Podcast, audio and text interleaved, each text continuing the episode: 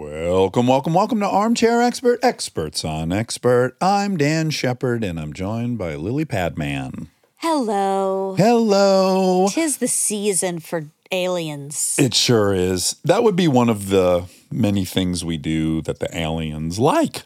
Christmas and snowflakes and Hanukkah. yes, watching all the little primates gather around. They, they've moved Celebrate. a, they're like, oh, they've moved a tree inside. Yes. That's weird. They've moved some outside to the inside and now they've gathered around it. Yeah. They would probably think it was like some appreciation for nature holiday. And Hanukkah, I mean the I guess lighting of like the ritual of lighting the menorah, they'd be like, What's going on? They would just think the there?" power was out there. They go like, oh, these people, the power's out. They've had But to the light lights candles. are on. Are the lights on when you're lighting the menorah? Now. Nowadays. Okay. Yeah. But this is our first time having an alien expert on, yeah. which is so fun. It was really fun. I was really happy with the takeaway, like his takeaway. Yes, me too. It jived with how I feel, which Yeah. is I always enjoy. Yeah, me too. Okay, Adam Frank, that's who's here. Adam Frank is an astrophysicist, an author, and the principal investigator on NASA's first grant to study technosignatures, signs of advanced civilizations on other worlds. His books include Light of the Stars, About Time, The Constant Fire, and now his new book that we're here to talk about, The Little Book of Aliens. What a cute title. Great book. Oh, last thing, um, we have a date now. We've ordered the sweatshirts, and we want to say that pre-sale will start on Monday, the 18th at 10 a.m. Pacific time, California time. You're gonna wanna hop on it because it's a very cute sweatshirt. We only make 1,300 of them. Okay, yeah, 1300. Limited We, edition. we, we added 300s. Uh, hopefully, less cranky folks. And it won't come till January. But you can pre order for the holidays. Okay, won't be in perhaps until Jan, Give proof but of it as a gift. print out a even. picture. Yeah. It's always fun. Uh, please enjoy Adam Frank. We are supported by Taco Bell. Ooh. Oh man. We often do two recordings a day and we have this little nice lunch break that we enjoy and we're always craving something really yummy. Yeah, something fresh, something high quality, something like the all new Cantina chicken menu from Taco Bell, which is exactly that. It's so yummy. It has slow roasted chicken, the pico, that purple cabbage, and an avocado verde salsa sauce. Oh, delicious. Outrageous. The new Cantina chicken tacos, burrito, and quesadilla are the perfect daytime choice. Try the new Cantina chicken menu at Taco Bell now. We are supported by Myrtle Beach, South Carolina. Ooh, Myrtle Beach, I have so much nostalgia. me too. I did a spring break in Myrtle Yes. Beach. Did you guys used to go there from Georgia? Yeah, Hmm. it was a very common beach destination. Oh. Ugh, long sun drenched days, live music every night, and 60 miles of uninterrupted coastline to enjoy. The beach truly is where your best self comes out. Combine that with the irresistible aroma of fresh seafood, southern classics, and local low country cuisine from over 2,000 restaurants, and you've got yourself the perfect vacation. You belong at the beach. Myrtle Beach, South Carolina. Plan your trip at visitmyrtlebeach.com. That's visitmyrtlebeach.com. He's an armchair expert. He's an armchair expert. He's an armchair expert. What is that? Take it out of your mouth. What if it's poison? Blue poison. Rat poison? I think I just ate a little horseneck, but that's okay. You'll be fine. Don't I've worry. been training with White Oleander, so it should be fine. Every day, take a little bit. yeah. just a tiny bit. 'cause I know my wife will poison me at some point. How could she not? Was it Rasputin? Every day was eating a little bit of arsenic or something because Yeah, he knew yeah. people were going to try and kill him. One of our many stories. You must feel this way having been in academia so long. That somebody's always trying to kill you. Oh, no. I was thinking more of like you start getting a sense, or I do, that nearly everything I learned is apocryphal. Yeah. Even as the social sciences are beginning to unravel just a tiny bit under the pressure of Hendrick writing The Weirdest People. Yeah, the weird stuff. That was one of the best results. You used college students for 50 years. What do you expect? Yeah, right? all we know about is Yeah. 20 year old Stoned. elite children. Our understanding of all of mankind is based on the most narrow. So then you just wonder okay, so that's our modern take on it. And we're doing pretty good, better than we ever have. And we're discovering so much of what we currently know is questionable. Academia, like everything else, has got its don't go outside the box. This is what everybody believes. You're a lunatic if. And some of that stuff has turned out to be really dangerous for the planet. With physics, the idea that reductionism, everything's just atoms. You're just a bunch of atoms. You're a meat Yeah, computer. yeah, yeah. No, actually, it's a lot more complicated than that. And this view you got is actually fucking us up. Yes. And look, it's all over your book, which is we're in this precarious situation where we're trying to understand something that we're trapped inside of. We can't get a bird's eye view of any of Right, this. We can't put right. it on a table. We can't Right. measure it. So it's a very curious thing for us to tackle. Science is based on this idea that, oh, there's a third person view. Like when I play video games, right? I can choose between being third person or I can do first person. Third person view is a fantasy. It's a useful fantasy, but there is no such thing. Nobody's ever had the God's eye view. Yeah. Well, can we start with New Jersey? Jersey, sure. We talked to a lot Mm-hmm. of experts. They're all smarter than us, but I need to know why someone's drawn to what they're drawn to because I think it ends up impacting how you see everything. So, New Jersey kids, 60s, Yeah, I grew up in Belleville, New Jersey, which is right next to Newark. This is the 60s, early 70s. And, you know, the town I grew up in was working class Italian Irish. I was the entire Jewish population. Okay, great. You're representing the ambassador. exactly. Great people and everything, but there was a lot of prejudice. And my parents got divorced when I was three. Then the guy who kind of raised me, my dad, was the first black state legislature in Jersey, civil Your rights leader. stepfather. My stepfather. My mom and my stepdad didn't get married until they were like 86. no Oh, kidding. wow. That's a curious How and s- sweet. Oh, weirdly romantic story. My mom was a radical. My mom was a Holocaust survivor who was just super politically not commie. My mom and my dad, my bio dad, recognized that Stalin and everything was an asshole. But they were very much progressive in those days. This was the early 60s. She was banned the bomb and then she got involved in civil rights. And so my stepdad, being black, living in the house, I had a big target on my back. Okay. Oh, So when I was growing up, I got my ass kicked pretty much every day for boy. being Jewish. Kids would throw pennies at me, being like, pick up the penny, Jew. I've heard of this. This is like, yeah, Ah. this because of my mom. I was taught to be like, no, you're wrong. Anti Semitism is wrong. And they'd be Yeah. like, great, bam, bam, bam. Yeah, that doesn't seem Yeah. helpful on the playground, but thank you for arming me with that. fact. Exactly, mom. Thanks a lot. It was a rough early going. And then the major thing, I lost my brother when I was nine. He was 16 and he was killed in a car accident. You're kidding. me. Yeah, yeah. New driver situation. Uh, no, I went to this great YMCA summer camp. Me, my sister, and my brother went there from like five all the way up, and he was a counselor at this point. He'd risen in the ranks. It was very much meatballs, you know. The Sure. love that movie for that reason. And it was the end of the year, and the counselors would all go off on their own little thing.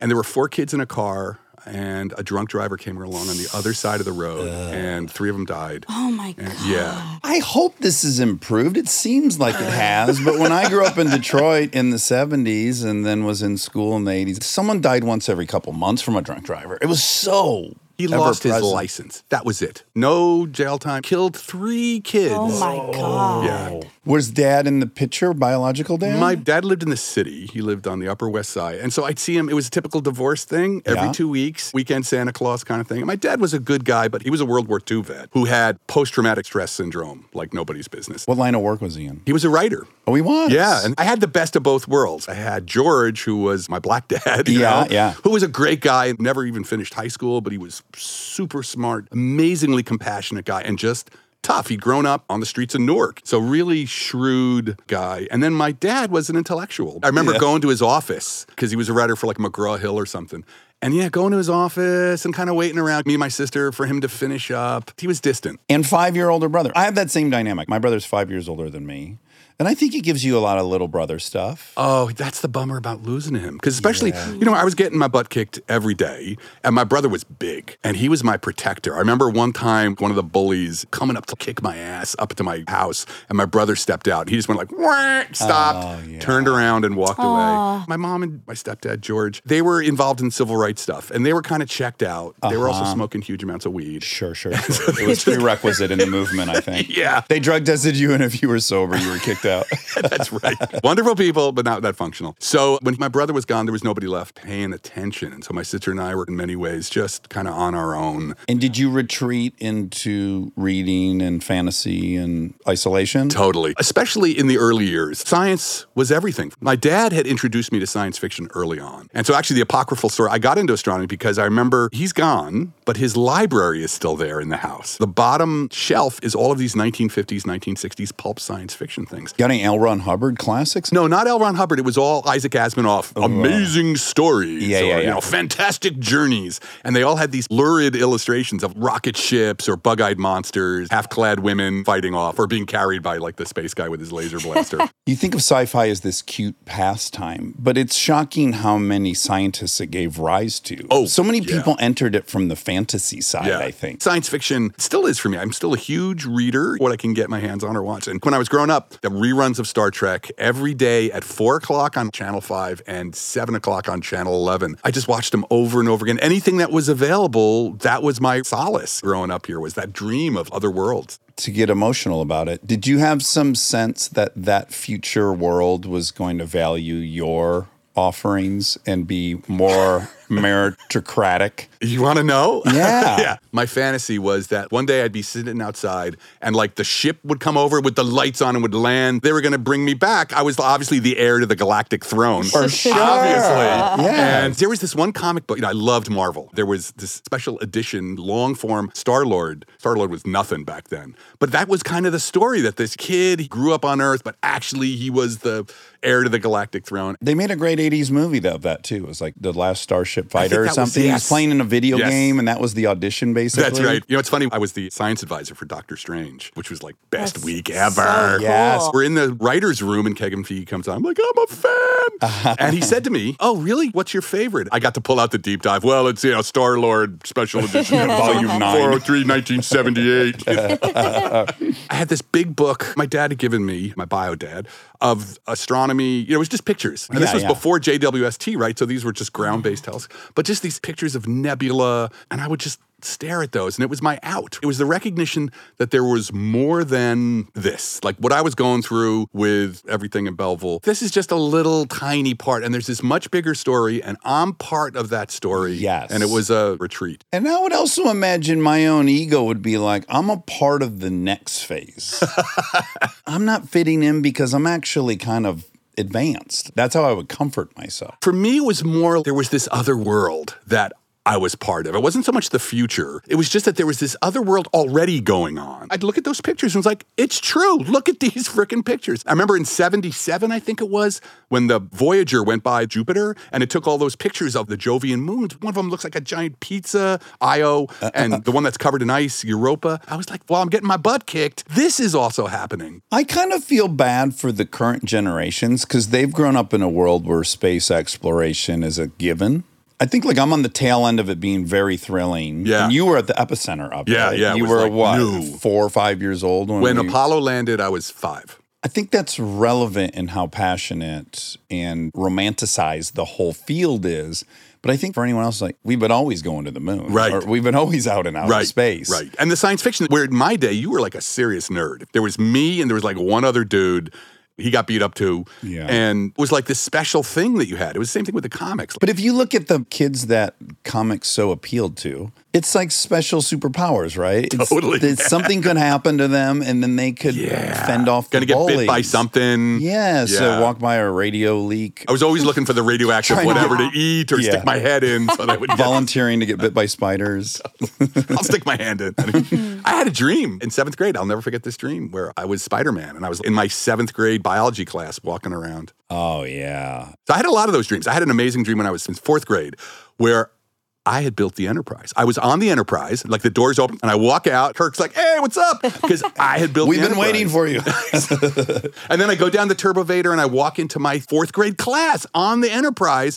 But of Ah. course, they're taking up, but I don't have to because I built the Enterprise. Yeah. I swear to God, man, that dream, I can see it if I close my the eyes. elevator on the Enterprise is called the Turbovator. I think it is. wow. I'm sure you're right. That might be nerdcore for the day. I'm sure somebody's gonna be like, "No, it's not. It's the turbo lifter." Okay, That'll be one of Monica's many facts she checks, has to yes. find Oh, good, out. good. Yeah, yeah. So yeah, you did everything. You read science fiction books and magazines. You watched docs. You were obsessed with Star Trek. Now, as you endeavor in college into learning about astronomy in its truest sense, do you start becoming disillusioned as you learned about it? I could almost imagine a period for you of disillusionment or the death of the fantasy world. No, because of math, right? So I learned early on. My parents bought me a pretty nice telescope when I was 11 or something. And I put it in the backyard in New Jersey. Right in New Jersey, you can see like five stars. I was like, oh, this can't take very long. Yeah.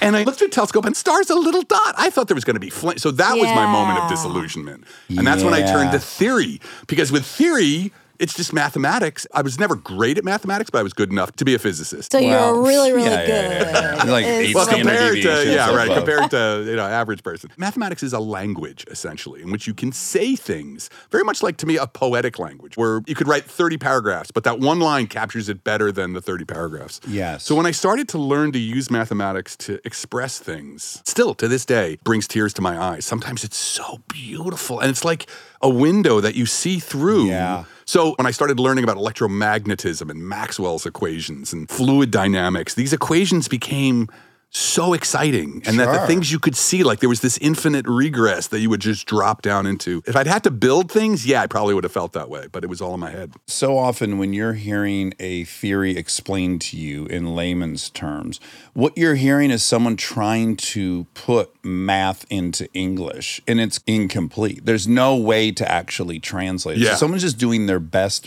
metaphoring. So, of course, it's very hard to understand because if you could speak the math language, you could actually understand it by looking at the math. That's what it is. You'd write down the equation and be like, oh, I get it. It's the same thing with a poem. You know, there's a couple examples of poetry in my life where it's like, oh, that's the perfect metaphor where there's just this one, like, rather than words comes the sun comprehending glass. I always love that idea. I think it's Philip Larkin. I could talk about the beam of light coming through the window forever, but the sun comprehending glass. And the math is like that. Once I write it down, it's all there. I've never lost that sense of this is a secret language through which the universe Yeah. talks to me. And in fact, even some of our most prominent and famous physicists were ones that weren't themselves great at the math, but were really good at the metaphor. Like Oppenheimer, they say, right? He was really eloquent in being able to relay what the math said in language. Yeah, he was probably a better mathematician still than I was. But it is true that there's a lot of different ways to be valuable in this field. Technically, I'm not super great at solving integrals. You know, I mean, I'm good enough. But I'll often work with people. Well, it's kind of like saying you could read Shakespeare. It's not to say you could write Shakespeare. Right. You do have the skills to read the math and understand it. Exactly. And I'm good at asking questions. I'm good at being like, oh, this could be an interesting question to ask. And then I got to work with somebody who's much better technically than I am at solving the equation that will answer that question. Yeah.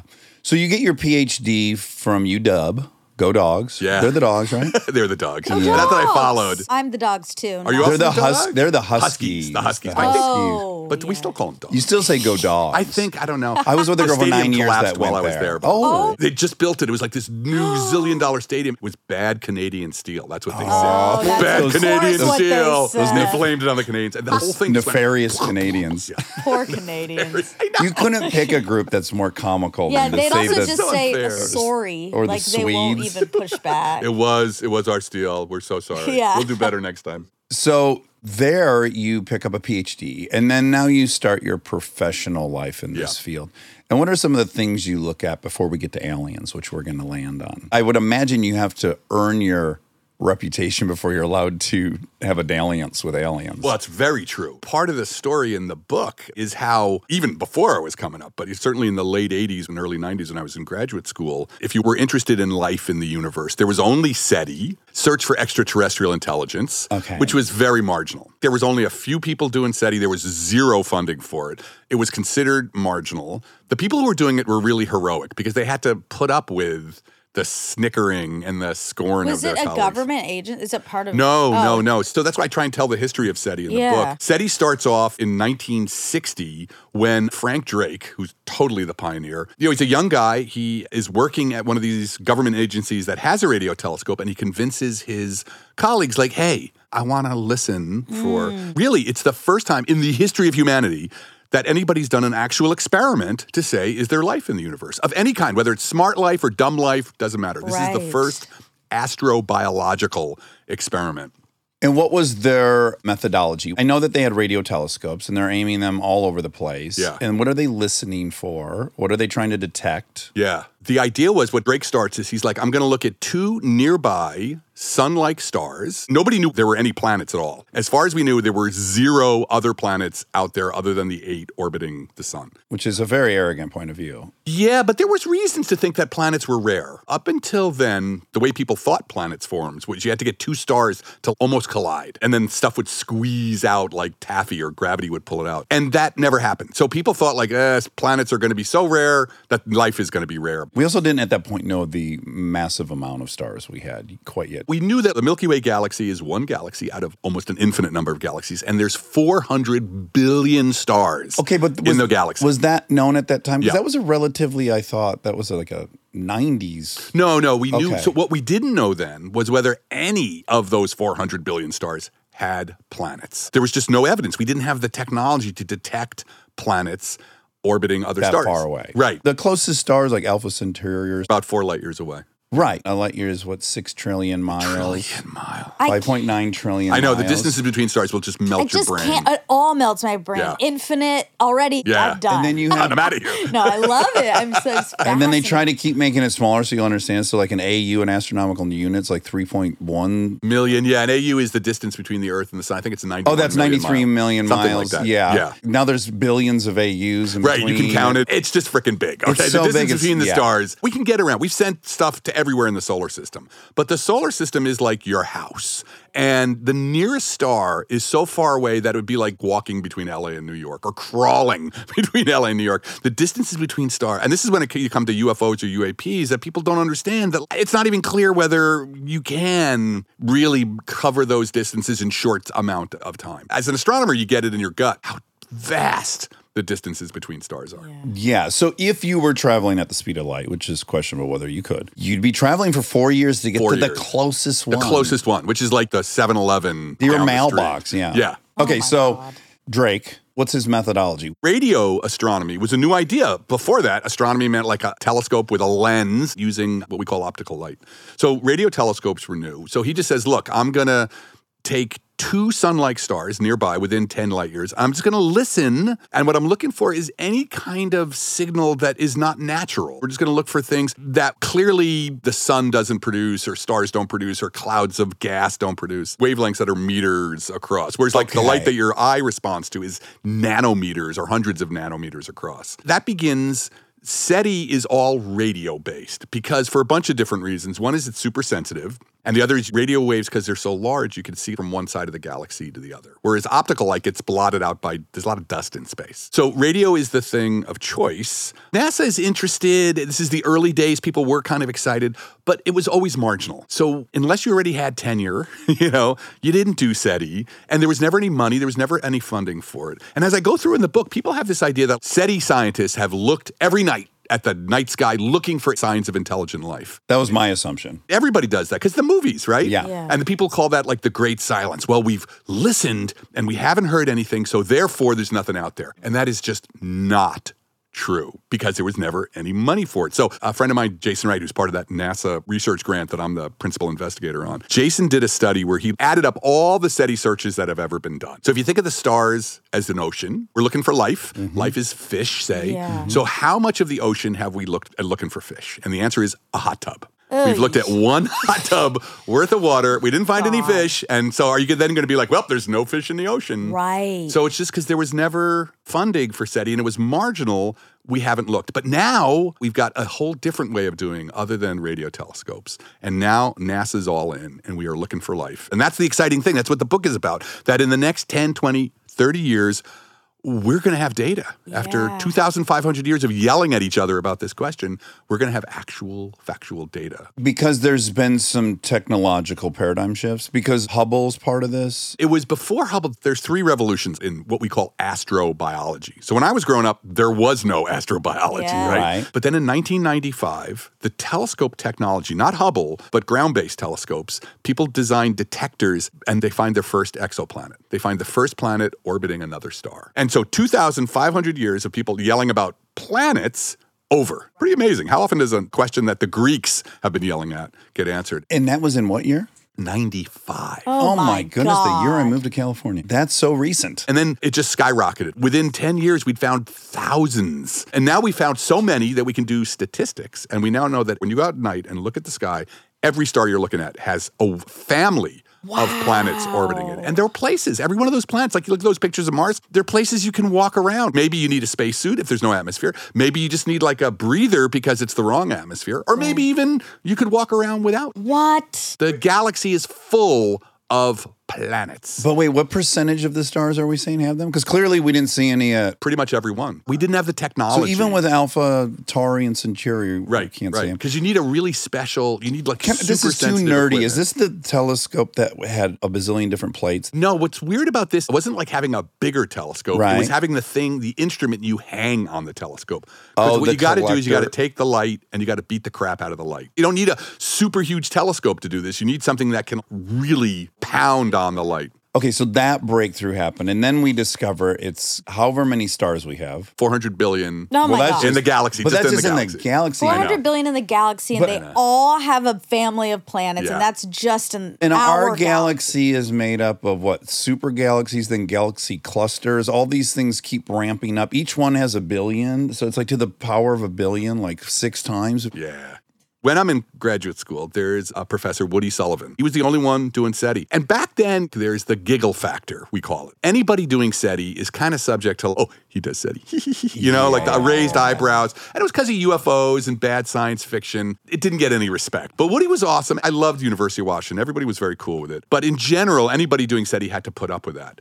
And so that's one reason I didn't go into SETI. I knew there's no You'd way I'm already getting a been job. bullied at one Exactly. I point don't in need this time. again. A bunch of astronomers now coming up. Yeah, you joined the Silly science boy. community to not get bullied, and that's the Yes. one area you could still get pounced. Yeah. I knew as much as I was interested in it, I end up doing more standard kind of astronomy. I studied how stars die. My advisor, Bruce Ballack, great Is scientist. that who you dedicated the book to? That's who I dedicated yeah, the yeah, book it's a to. beautiful And- dedication. Yeah, he's amazing. I haven't given him the book yet, so he doesn't know. Unless he's listening to Oh. this, he still doesn't know the book is dedicated to him. I start off, I'm studying how stars like the sun die, doing what's called astrophysical fluid dynamics, as the stars kind of blow themselves apart. Then I got into star formation, how giant clouds of gas collapse under their own weight to form stars. Early mid 2000s, the exoplanet revolution, as I'm calling it. Everybody knows about exoplanets. I start doing some of that too. Still not life, just studying exoplanets as a phenomena. You also start questioning the overall model of cosmology in general. That's before you're now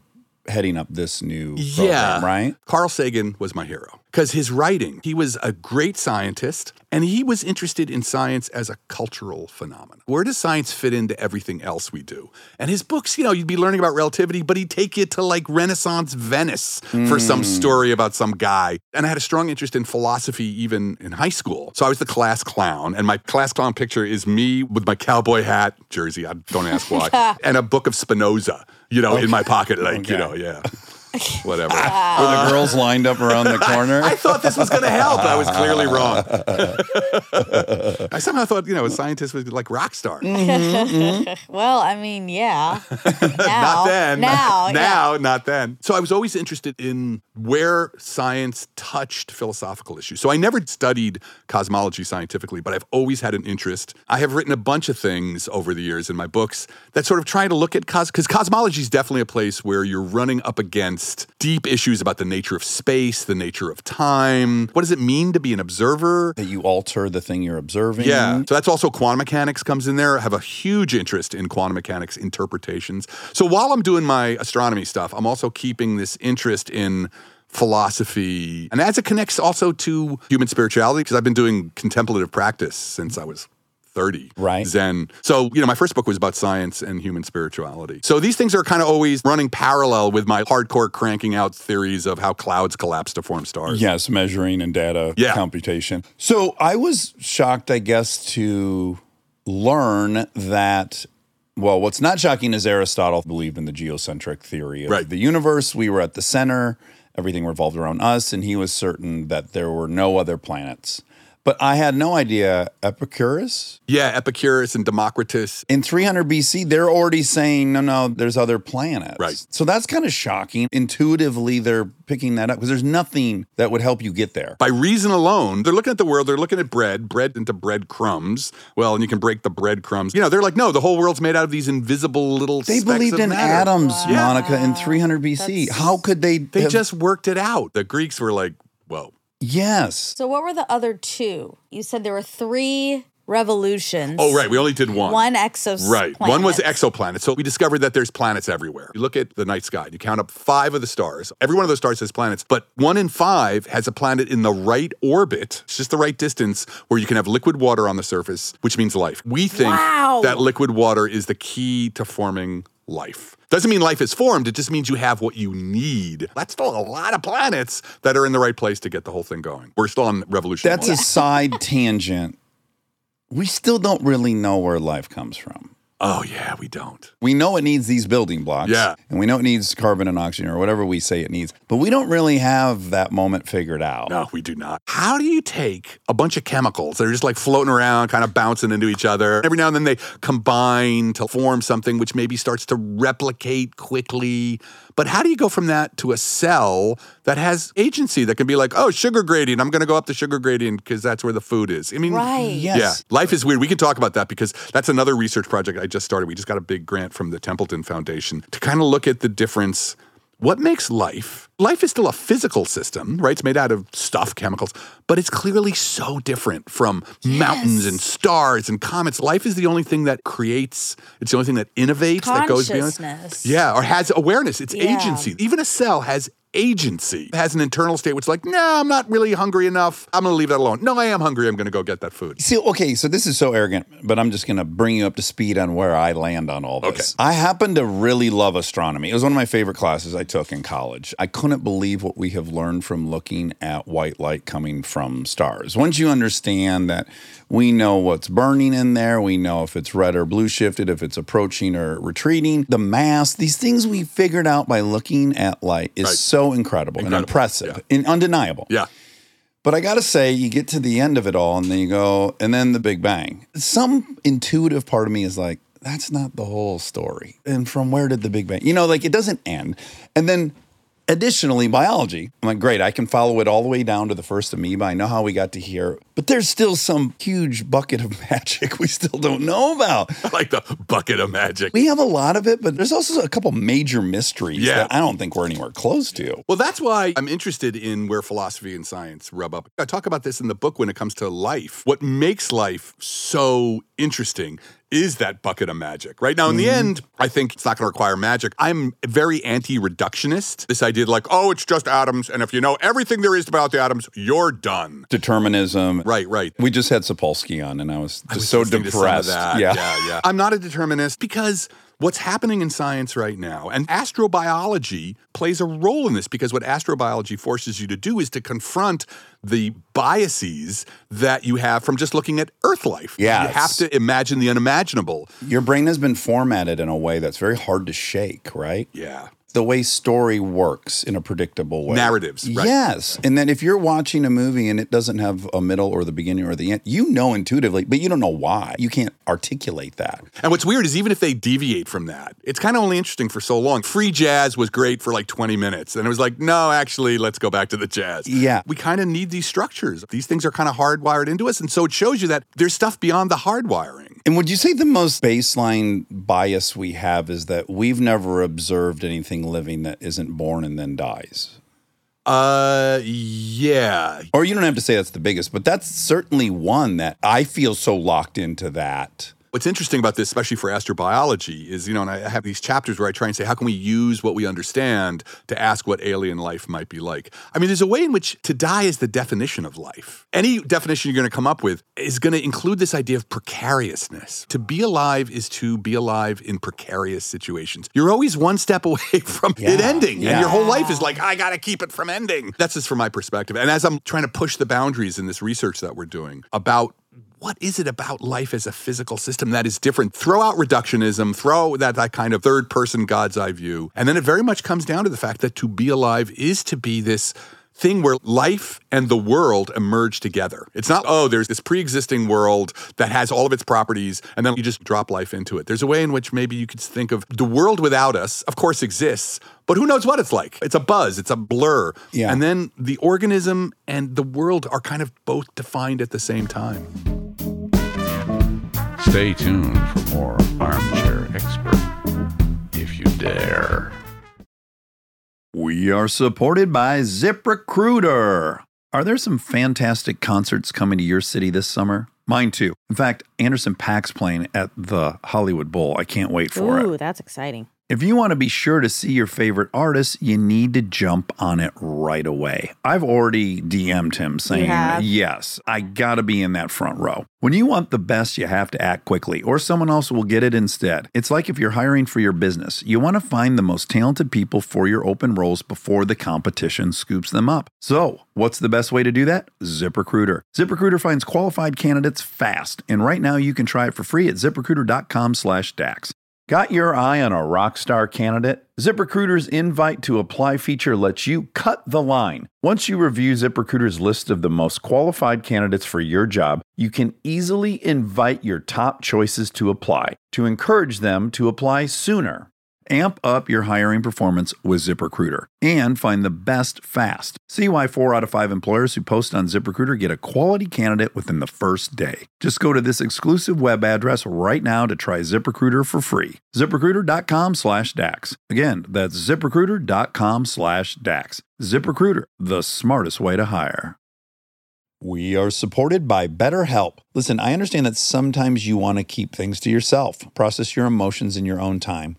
But if you keep everything bottled up, it can have some serious consequences. I have therapy on Saturday. I'm really looking forward to it. I had therapy this morning. Yeah, you did. Yeah, and it put me in the greatest mood. We had a long, big day, and I just felt much better for Because having. you some- were not to out you, you were a little grumpy going in. I was. I was. I was to be. Rob and I spec- received some texts. this yeah, I was locked out of my therapy setting, which is this attic. But then you felt much better after. I felt much better. And I even made some apologies. Um, talking things out can be so helpful. And if you want a safe space for that conversation, I recommend therapy. Check out BetterHelp if you've been thinking of trying therapy. It's entirely online, convenient, and flexible. It's also easy to get started. Just fill out a brief questionnaire to get matched with a licensed therapist. You can even switch therapists at any time for any reason for no additional charge. Get it off your chest with BetterHelp. Visit betterhelp.com slash DAX today to get 10% off your first month. That's betterhelp, H-E-L-P dot com slash DAX. We are supported by Taco Bell. Ooh. Oh man. We often do two recordings a day and we have this little nice lunch break that we enjoy and we're always craving something really yummy. Yes, something fresh, something high quality, something like the all new Cantina chicken menu from Taco Bell, which is exactly that. It's so yummy. It has slow roasted chicken, the pico, that purple cabbage, and an avocado verde salsa sauce. Oh, delicious. Outrageous. The new Cantina chicken tacos, burrito, and quesadilla are the perfect daytime choice. Try the new Cantina chicken menu at Taco Bell now.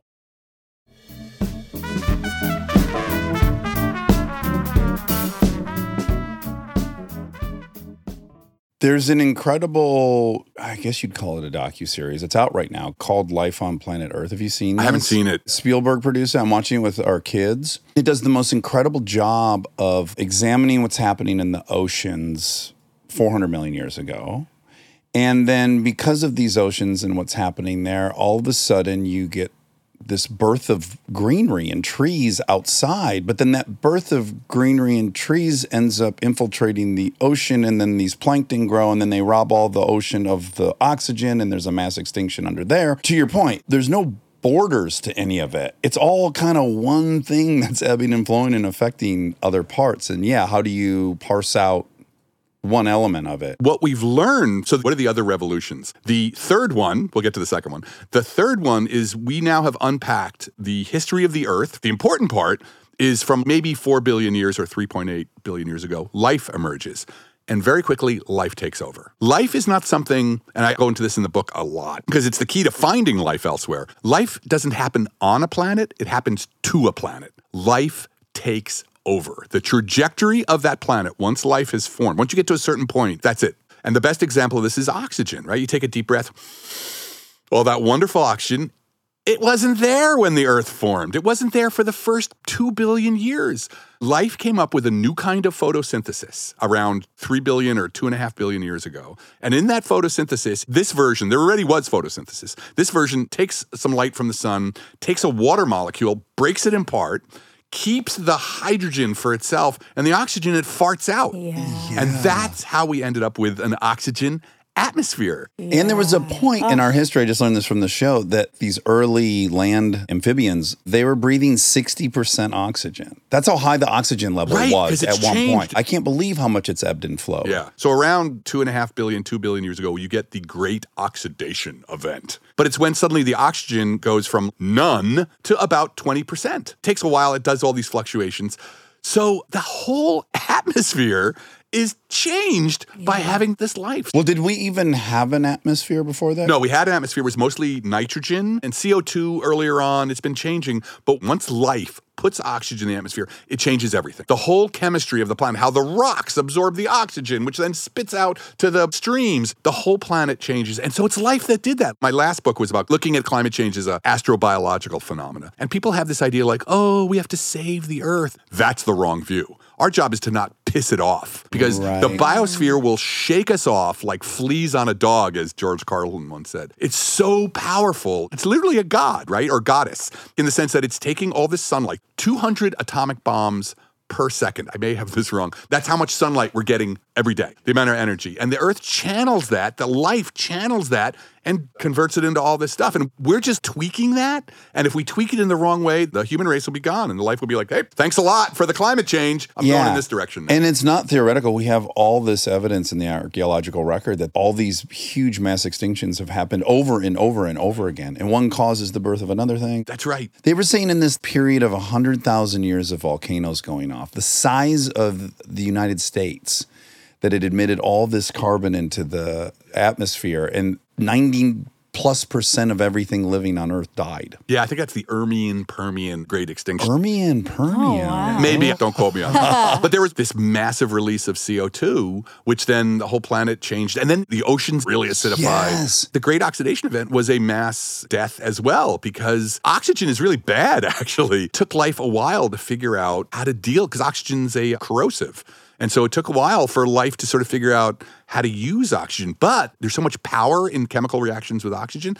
You never would have had brains without it. So life puts oxygen into the atmosphere. And then by doing that, it also changes the history of the planet, changes the history of life, and leads to the our kind of creatures. More energetic, more able to use concentrated amounts of energy to do things like have big bodies or build civilizations.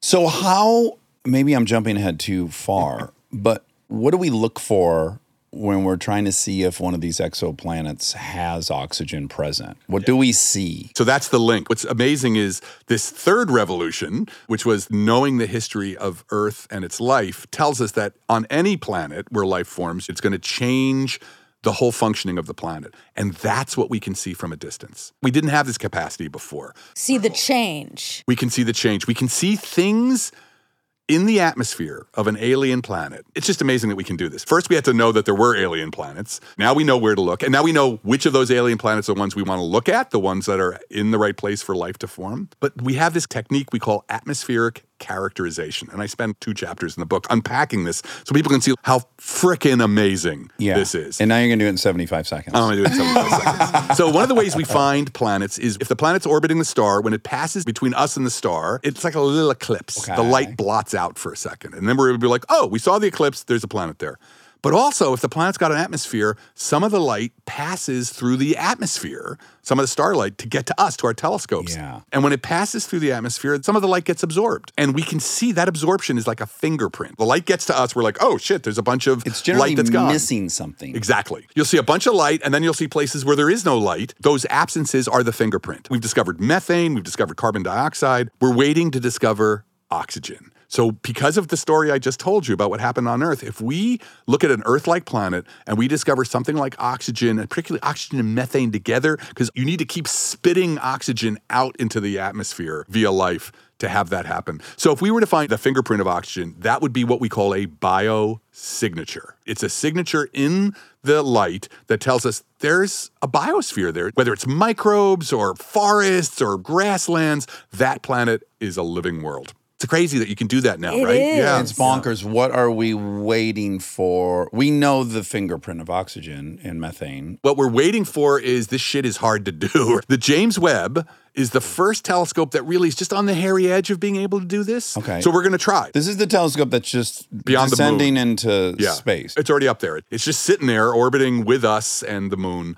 And it's big enough and it's got the right instruments on it where it can collect enough light and break apart the light where we have a chance of seeing a biosignature. Or uh, we can talk also about the technosignatures if we're looking for intelligent Yes. life. That's what the NASA grant I'm part of is Is more looking for- intelligent life, Yeah. right? Because human beings have changed the earth in ways that you could see from a distance. So, our job at the research group I'm part of is to develop a library of just like oxygen tells you that there's forests, chlorofluorocarbons. Oh yeah, that we outlawed. Yeah, right. Exactly. That were in hairspray. Yeah, hairspray and air conditioners. So it turns out CFCs, as they call them, are a great techno signature because either you put them into the atmosphere by accident, or maybe you put them in there for a reason because chlorofluorocarbons are actually a great greenhouse gas. And let's say you want to live on Mars and you're like, Mars sucks.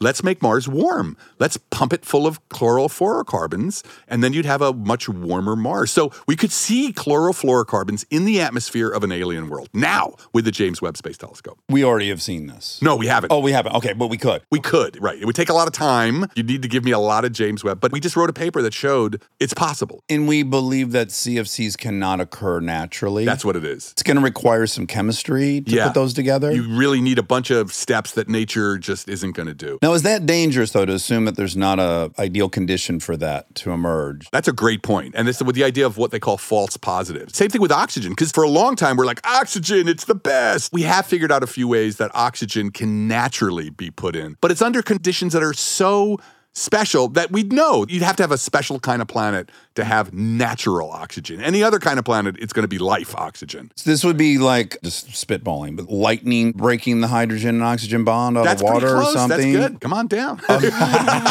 so this is the freaky thing. The sun is not an average star. The sun is actually pretty big as stars go. The average size star, so which means the most common, is about half the size of the sun, and it's teeny tiny. We call them M dwarf stars. And the planets in the habitable zone that are orbiting M dwarfs, they're right next to the star. They are so close because they're so cold. So instead of 93 million miles away, they might be a million. Think of it in terms of orbits. It takes 365 days for us to orbit the sun. That's Yeah. one year.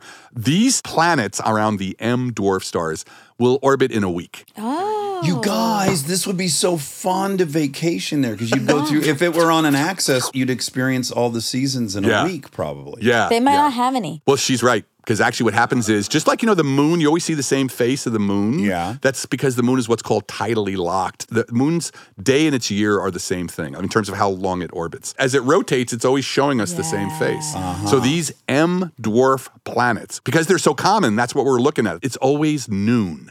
all the time. Oh, So There's on the opposite side. always dark. And it's freezing. perpetual night on one side, perpetual noon on the other side. Wow. Freaky, right? That's what's so cool about this. I have a whole chapter in the book that's just going through all the freaky planets that we've Yeah, discovered yeah. that are nothing like Earth. Oh my god. Yeah, it's really cool. Wouldn't that be so wild to live on that planet? Because to venture into the dark side, talk It doesn't sound al- fun. I have seasonal affective disorder. You'd I be would so hate happy. it This is there. not where you're going. Yeah. This is not your vacation spot. No, you'd love it because you'd be on the side facing the sun. You the sun would could. never That's go true. down. This is the actual Oh, cure for I your. see. Oh yeah. But you think about us crossing oceans and stuff. We were getting somewhere that environmentally was nearly identical to where we left. But this notion of exploring on a planet where it's frozen and black on one side, Yeah. and how could you go in there? Ah, Yeah. that's very exciting. And the Terminator, the day night edge, Would be sharp and would be permanent. sharp and it would just be permanent. And so people talk about like maybe that's where life forms. Nobody knows though. This is the cool thing. You can Wow. do a lot of theoretical work now about what's the climate on a planet like this. yeah. It's really fun. Wait, what is sorry, what's the actual definition of intelligent life? Yeah, that's good. That's another change that's happened. So when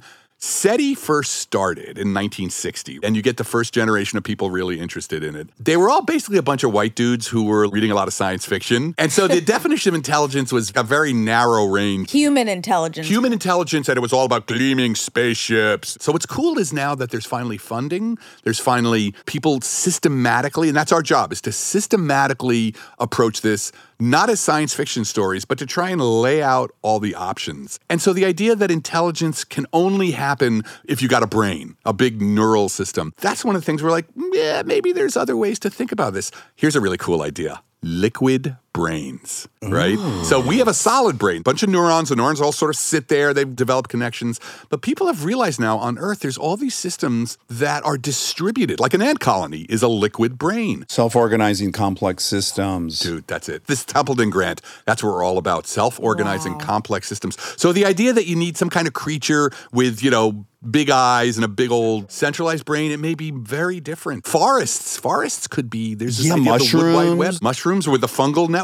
Yeah. Yeah, we got to broaden. Even octopi, right? They're Very kind of shaking up our understanding of intelligence. That's my understanding, right? That there's kind of a brain in every tentacle. Yeah, it's like spread out over their entire body. they have Right. all these neurons, but they're not consolidated Right. in one, but maybe relatively equal number of neurons. Right. Wow. So that's crazy. A liquid intelligence. Wow. So that's what I love about this field. The old view that we had that aliens were Mr. Spock or some dude with like, you know, antenna on his forehead. We're past that because we've learned so much about even about life on Earth. We're being forced to sort of really redefine what we mean by intelligence or cognition. But would a minimum requirement be that they're manufacturing things? I mean, if we're looking for CFCs. For technology, right. Technology would just be things that you have to be complex enough to assemble, Yes. right? You have to be able to harvest energy and put it to work to assemble things which at lower levels would just not be possible. Right. Okay. This took a long time for me to get out there, but in the past, when I've had these debates about aliens, my position is they undoubtedly exist mathematically. It's not possible that they don't. But I do not think they've ever been here. And so I'm kind of delighted that this seems to be where you land. Right. And people don't like this version of it. They really want the aliens to have been here and perhaps created Cheops and the Mayan temples and whatever other thing. But there's so many questions of, I guess, how do you work through why you don't believe they've been here? So this story about why starts with Eric von Doniken's Chariots of the Gods and growing up in New Jersey. So we're back to Jersey as Oh, we always should be. Yes, with the boss. Totally. so somehow I'm 10 or 12 and I get a copy of Chariots of the Gods, which is the first ancient astronaut book. And I'm reading this, I'm like, holy crap, man. Aliens built the pyramids. And I was particularly taken by Easter Island. Uh-huh, Right, with sure. those giant enigmatic stone heads. And it was like, there's no trees there. How did they move the stone heads around? It had to be aliens. And my poor bio dad, who I'm talking to, and he's just rolling his eyes. He's like, do I have to listen to this? But he's being very patient with me. So I was sure, right, that ancient aliens, because I'd read Von Doniken. Yeah. And then I'm sitting there it's a couple years later. I'd moved on, but I was still into it. And I watched this PBS series. I think the title of the thing was In Search of Ancient Astronauts. And what they did is they went to all these places the pyramids, Easter Island, the Nazca plains, or whatever the Nazca plains. And they talked to the scientists, the anthropologists yes, who yes. studied studied this, and nobody needed any aliens. And my favorite story was the Stoneheads, because the whole thing was there's no trees on Easter Island. How did they move these Stoneheads? And it turns out they chopped down all the trees to, move. move. the Stoneheads. Yeah, yeah, so yeah. instead of ancient aliens, you get a story of human stupidity. Yes, Yeah. yes. And that pissed me off.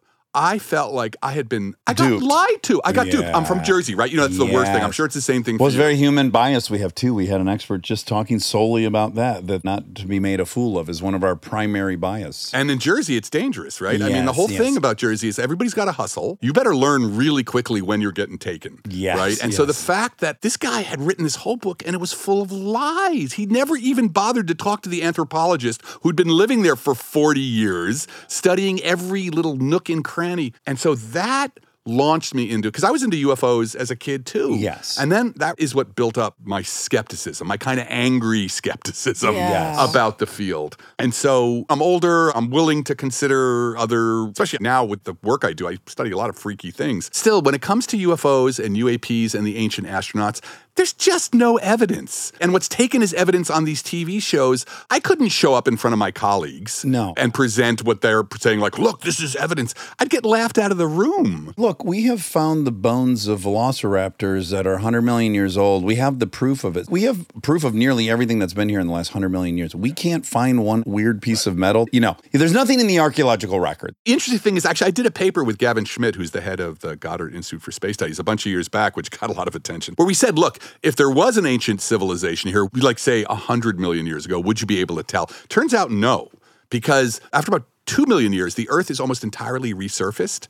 No buildings. Like there's not going to be anything left. Right. And most stuff doesn't get fossilized. So, in fact, actually, if somebody had set up shop here 100 million years ago and was here for 10,000 years, you probably wouldn't have any evidence of it. Well, what about the machines and the metals that they had? That would all They would corrode and get- all and again- oxidize and rust yeah, it would into get oxidized nothing. and get ripped up. back to oxygen being bad. Yeah, Yeah, right. Okay. You put the brake on that. I put the break on that. The reason we were asking the question was just because it was just a great scientific question. Like, how would you know? And it turns out, well, the only way to look would be through isotopic anomalies and such. And nobody's ever really looked at that kind of evidence. So the point is, while one cannot say scientifically that we've never been visited, Right. right? I'm actually working on some projects. It's worthwhile looking Okay. to see. So there's no scientific evidence that we have been visited. There's no real scientific evidence that we haven't been visited. One should just remain skeptical. yeah, but that sounds a little bit like we have no scientific evidence that an elephant hasn't flown across a canyon. That's true. Right. We don't, Mm, but we're pretty, we can. Anyway. What about the video that went around? Oh, we're going to get into a Oh, whole good. chapter of Okay. UAP. Yeah, UAP. So I would just say that when it comes to the ancient alien stuff, because really they're talking about the last 20,000 years, archaeological history, not Yes. We're paleontological. attempting to explain some of the early advanced civilizations. Right. And with that this. I think is just because I've been asked on that show a bunch of times, Ancient Aliens. And I was Yes. like, no. And the producer was like, why not? I was like, because your show's bullshit. Yeah, yeah, That's yeah. why. I said, if you really wanted to do that show when you just want to ask the, I'm just asking the question, then it would be like five minutes of the guy saying aliens and 55 minutes of the experts who study that phenomena being, nope, uh uh nope, nope, that's not what it is. Yeah, Nope, you know. yeah. Instead, they do 55 minutes of this kind of wackadoodle stuff. And then five minutes of the one archaeologist being like, What? Intuitively, I think. Well, I know the distances required to get here or for us to get anywhere else. So you're talking about most likely some carbon based life form traveling at the speed of light for the duration of their whole life and then their children's whole life. Yeah. So you're talking about dedicating four or five generations to going and observing something that would be so primitive devoid of any real learning value, it'd be a long trip to go to the zoo. That's a great way to put it. Yeah. I just intuitively Yeah. don't think anyone would commit those resources and all that to come look at us primitive primates. So I guess then it opens up okay, so I guess maybe they would send an AI rover. I could buy that. But no one's claiming to see AI rovers, they're claiming No. to see aliens. Right. If we're talking about UFOs and UAPs in general, I am glad that the pilots feel like they can say what they've seen. Well, let's bring everyone up to speed because I don't know that everyone would know. Oh, okay. Recently, the government decided to declassify all these different sightings. Well, there was, there was only actually, okay, so let's just talk about it. Because I want people to understand UFOs and UAPs from a scientist's perspective. And just like there's been a transition in what I call the giggle factor in the scientific study of life, that giggle factor's gone away now. And scientists are all in, certainly on studying for biosignatures. Technosignatures, we're still having It's a to do our little work. fringe still. This NASA grant that I got, that was the first NASA grant to study intelligent life. So the dam is breaking, right? Yes. And with UFOs and UAPs, also, I think there's a transition going on. Well, Congress heard about it for the first time. So let's talk about how this happened. 2017, the New York Times publishes this story that has these three videos from the cameras of Navy jets seeing, which the, the government is now calling UAPs, unidentified aerial phenomena. And the fact that the New York Times covered it, the fact that the New York Times is saying there's a Pentagon committee or Pentagon program to study these, that blew the doors off the water. Everyone's like, oh my God, UFOs are real. The government's in on it. And everybody expected, like, this is it now. Suddenly they're going to show the spaceships they have in the garage. Yeah. And of course, none of that happened. But that was the beginning. And that was the beginning of the government admits there's some things that they're seeing that they don't know what it is. Can I ask why it was necessary to go from unidentified flying object to phenomena? Branding. Oh, because it was so stinky with. Yeah, UFOs have always. Pseudoscience. Yeah, exactly. UFOs. I uh, cover the history of UFOs from the first big sighting in 1947 to Roswell. Oh my God, what a shit show. Roswell. You know, it's been full of either really bad data, like just blurry photographs. Yep. Six, 70 years of blurry photographs, even though camera technology has gotten so much better. They're still the same shitty. the same Yeah. shitty blob. And it's like, come on, my. All right, well, before we go down that road. So it's either been blurry photographs, people reporting things. It's great. I'll never tell somebody they didn't see what they thought they see. Sure. Yeah. But I can't do science with that. Yeah. Right. So personal stories, blurry photographs, and then conspiracy theories, massive conspiracy theories, and hoaxes. Yes. So UFOs has been a very difficult scientific field. That's why scientists don't want to touch it. And so I think what would happen with the government is they rebranded it UAPs so it can be taken a little bit more seriously. And I'm all in favor. People are interested in this. Let's have an open, transparent, scientific investigation of UAPs. I will say at this point, there is zero evidence of the kind that you need to build a cell phone with, right? You want to get practical or have hip replacement surgery that doesn't kill you. That level of science to connect the UAPs to anything related to extraterrestrial or alien life. There's just not. You know, they're just unexplained. It doesn't mean that you can't fit aliens into I don't know what it is. Is Well- oh, it just a blur? I don't remember. Have you seen them? I don't remember if I saw them. To me, I I, don't thought think it was like one of the most wonderful examples of confirmation bias. Like if you already believed in it, this is obvious proof to you. Yeah. And I even try to tap into that mindset to see how that could be so convincing cuz I heard first about the congressional committee that's going to look at them and then the Pentagon coalition to study it. So then I'm thinking, well this new crop of images is going to be incredible. And I saw it and I was like, this is the same shit. By the way, I'm in film and television. We get lens flares sometimes that look like half of that shit. There's so much unexplained photic material float. I made that up floating around. We don't know. That's happening. You know, when you run a camera eight hours a day somewhere, you get all kinds of weird shit. There are these three videos. They each have names like Go Fast, Clear, and I forgot what the other one is. And they just get digested again and again. The actual videos, you've got a blob. In one case, the blob seems to rotate very quickly. In another case, you see the blob, what appears to be flying like right over the surface of the water. And people are saying these speeds are impossible. NASA convened a panel to look at UAPs. And there was a recent press conference where they had some people talking about it. And one of the things they found was that one of the videos, this is a Navy camera on a fighter plane, just by reading off the numbers, they figured out that the thing was moving at 40 miles per hour. Not super fast. Now, some people have questioned They that, had so do more work. But Misdiagnosed the distance. once you just applied a little bit of science to it, it seemed much less weird. And then the one that rotates suddenly, that suddenly like nothing can do that. There's a guy named Mick West who's just run experiments in his garage to show these cameras rotate. So that's not the ship rotating or the spacecraft, the tic tac.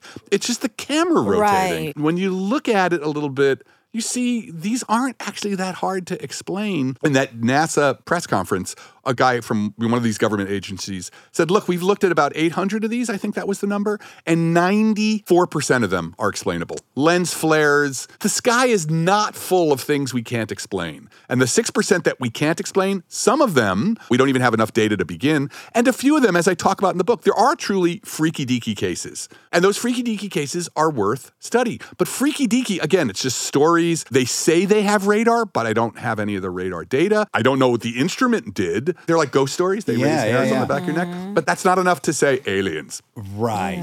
Let's also take half a second. If you're a believer, I also think it's the most beautiful part of human beings. I know. It truly is. It and I is. want to say, I don't look at anyone that feels confirmed when they saw those images as an idiot. I actually am a little envious in some way. They want there to be something more and special on this planet. And I love that Right. about them. So I just want to be clear about that.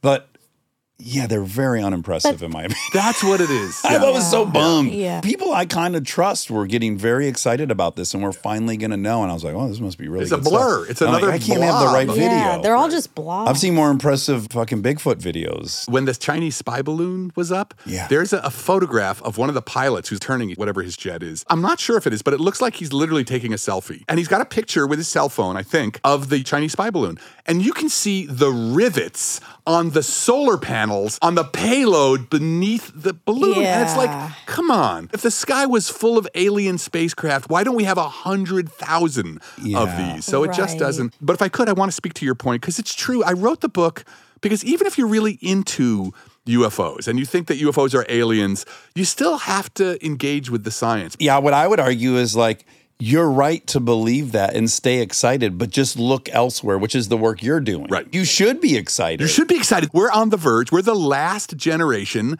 that doesn't know the answer to the question, Are we alone? Which also means we may be the first generation to have an answer. And that is happening now. The next big telescope that we're building after the James Webb, which will probably take 20 years to build, it's called the Habitable Worlds Observatory. This 12 billion or whatever it's going to cost billion dollar telescope is designed to find life on alien planets. Wow. So like, you know, everybody needs to suit up. This is happening now. Now, are you able to observe? And I guess this was more what SETI was looking for, or maybe not, but we're emitting all kinds of our own light that's signature of technology. Right. Is it that it's so low energy it's hard to detect that far away, or is that possible? We started producing techno signatures, either because we were emitting radio waves or the night side of the planet started to get lit up, or we started dumping chemicals into the atmosphere only 100 years ago. So you'd have to be less than 100 light years away to have gotten any of those signals. oh, right. Well, hold on. Let's think on that. That's worth thinking on. It is, it's pretty cool. So anyone that's 105 light years away looking at Earth right now, Let's make it easy to say 500 light years away. You'd be looking at Earth as it was 500 years ago. and you're not going to see Rome. you would only be able to see the light, the radiation, and all that. The Earth has had biosignatures for Right. billions of years. Yeah, I kind of went out of order. I'm saying you would need that for proof, and it didn't exist then. I think that's one of the funnest parts of astronomy is the time travel element. Yeah, the delay. The sun, right? It's like eight and a half Yeah. minutes. Even you and me, I'm not seeing you as you are. I'm seeing you as you were like a nanosecond ago. Like we're all kind of So trapped in our weird. own little. And so if I'm looking at that tree, that's like five nanoseconds ago, but I'm also seeing you, which is one nanosecond ago, right? So to me, it's the present. But none of it's the present. I'm seeing there's just like these concentric shells of past. Oh. I love, that idea, though, man. It's so deep. crazy. But that's why Physics and is I- fun. I, think when people hear that we're looking back at the beginning of the universe, that's so confusing, especially if they have some sense that the universe is five or six billion years old or whatever. They're like, well, how is that the case? And it's because we are that far away. Right. We are billions of light years away. from the beginning. And when you look out in space, because the speed of light is finite, you know, it doesn't instantly arrive. When you look out into space, you're also looking back in time. It's not just for galaxies, it's for you and me in the room. Whenever I'm looking around in the room, I'm always seeing things that are a little bit back in time. I'm never in the present. Like the present is kind of a weird fiction, which is one of the reasons I love Zen contemplative practice because this idea of be here now, what is here? What does it mean to be here? It's this sort of overlapping signals. The present is sort of emergent, it's something that we build, it's not by itself.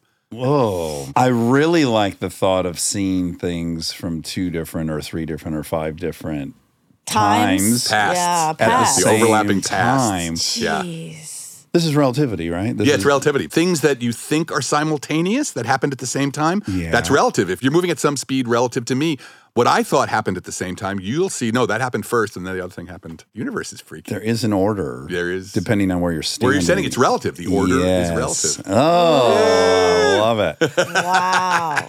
What's the Fermi paradox? I probably should ask you that about an hour ago. In the book, I talk about this amazing decade of the 50s because people have been arguing about are we alone for 2,500 years? It's the oldest question collectively. Maybe what happens after you die? Is there a God? But these questions have been around forever. So, Unlike those other two, this one we might be able to answer scientifically. So for 2,500 years, we were arguing about it over like just your opinions, man. And then in the 1950s, we take the first steps to doing something about it scientifically, like even formulating questions we could answer. So Enrico Fermi, super genius, he was in Oppenheimer. He and his buddies are walking to lunch and they start arguing about interstellar travel and civilizations. And then the conversation goes somewhere else. And then over lunch, he goes, out of nowhere, where are they? But where is everybody? And what he'd already figured out that even if one civilization became interstellar and could travel even at like a tenth of the speed of light, that they could hop from one star system to the other, colonize, build new ships, and that basically in about 600,000 years, which is short compared to the age of the galaxy, they could reach everywhere in the galaxy. So that became what's called the Fermi paradox, which is why aren't they here now? If there's intelligent civilizations that can space travel, why didn't they land on the White House lawn and be like, hey, what's up? But the Fermi paradox, lots of people have tried to come up with explanations. If you're a UFO guy, you're like, well, duh, they are here. Yeah. But if you're not into UFOs, there are lots of ways around the Fermi paradox. We did some research. We actually made computer simulations of spaceships crossing the galaxy. And one of the things we found is if they're not infinite in terms of how long they live. Civilizations die. If Yeah. you allow them to die, you can actually get pockets of the galaxy where there's nobody for 20 million years or so. So that could explain why we don't see anybody here now. It's just right now we're in an empty part of space. But the important thing about the Fermi paradox is it's the first kind of scientific question. How do we answer this? I can work out some math. I can think about this. So that's why even if you're into UFOs, you got to know about the Fermi paradox. You got to understand what people have said, why they said it, what the answers are, because everything we're doing now is built off of these ideas that first were formulated in the 50s and early 60s. We're building everything we do now off of these really good ideas. Stay tuned for more Armchair Expert, if you dare. We are supported by Squarespace. Guys, we have a Squarespace website that's just gorgeous. That Wobby Wob, you uh you built that yourself using all the templates, yeah? I sure did. Yeah, easy peasy. So easy. The best part about Squarespace is it's an all in one website platform for entrepreneurs to stand out and succeed online. You can get discovered fast with integrated, optimized SEO tools, and you can choose from professionally curated layouts and styling options with Squarespace Blueprint. Plus, you can kickstart or update written content on any website, product description, or email with Squarespace AI. Head to squarespace.com for a free trial and save 10% off your first purchase of a website or domain with the code DAX. We are supported by Men's Warehouse. When you wear a tailored Men's Warehouse outfit, it makes you feel confident, like you can do anything. Whether it's a snappy suit that makes you want to dance at a wedding like no one is watching, or a smart casual outfit that gives you the confidence to nail a job interview. Yep, you should give Men's Warehouse a shot, and here's why. Men's Warehouse is the only nationwide men's clothing store that has a tailor in every store to fit your suit, shirt, jeans, etc. to your bod. Men's Warehouse features clothes from the best brands in the fashion world like Vera Wang, Kenneth Cole, and Calvin Klein. Men's Warehouse isn't just suits, they have jeans, t shirts, shoes, hats, and even underwear. The tailoring is game changing. It really makes a huge difference in people's outfits if it's tailored to your body. You could have a kabillion dollar suit, and if it doesn't fit, it looks terrible. Yeah, agreed. Yeah, it's key. Men's Warehouse is everywhere with 600 plus locations nationwide. So if you need one, and you will, there's one near you. Feel like you can do anything in an outfit from Men's Warehouse. Visit your Men's Warehouse store or click or tap to shop online.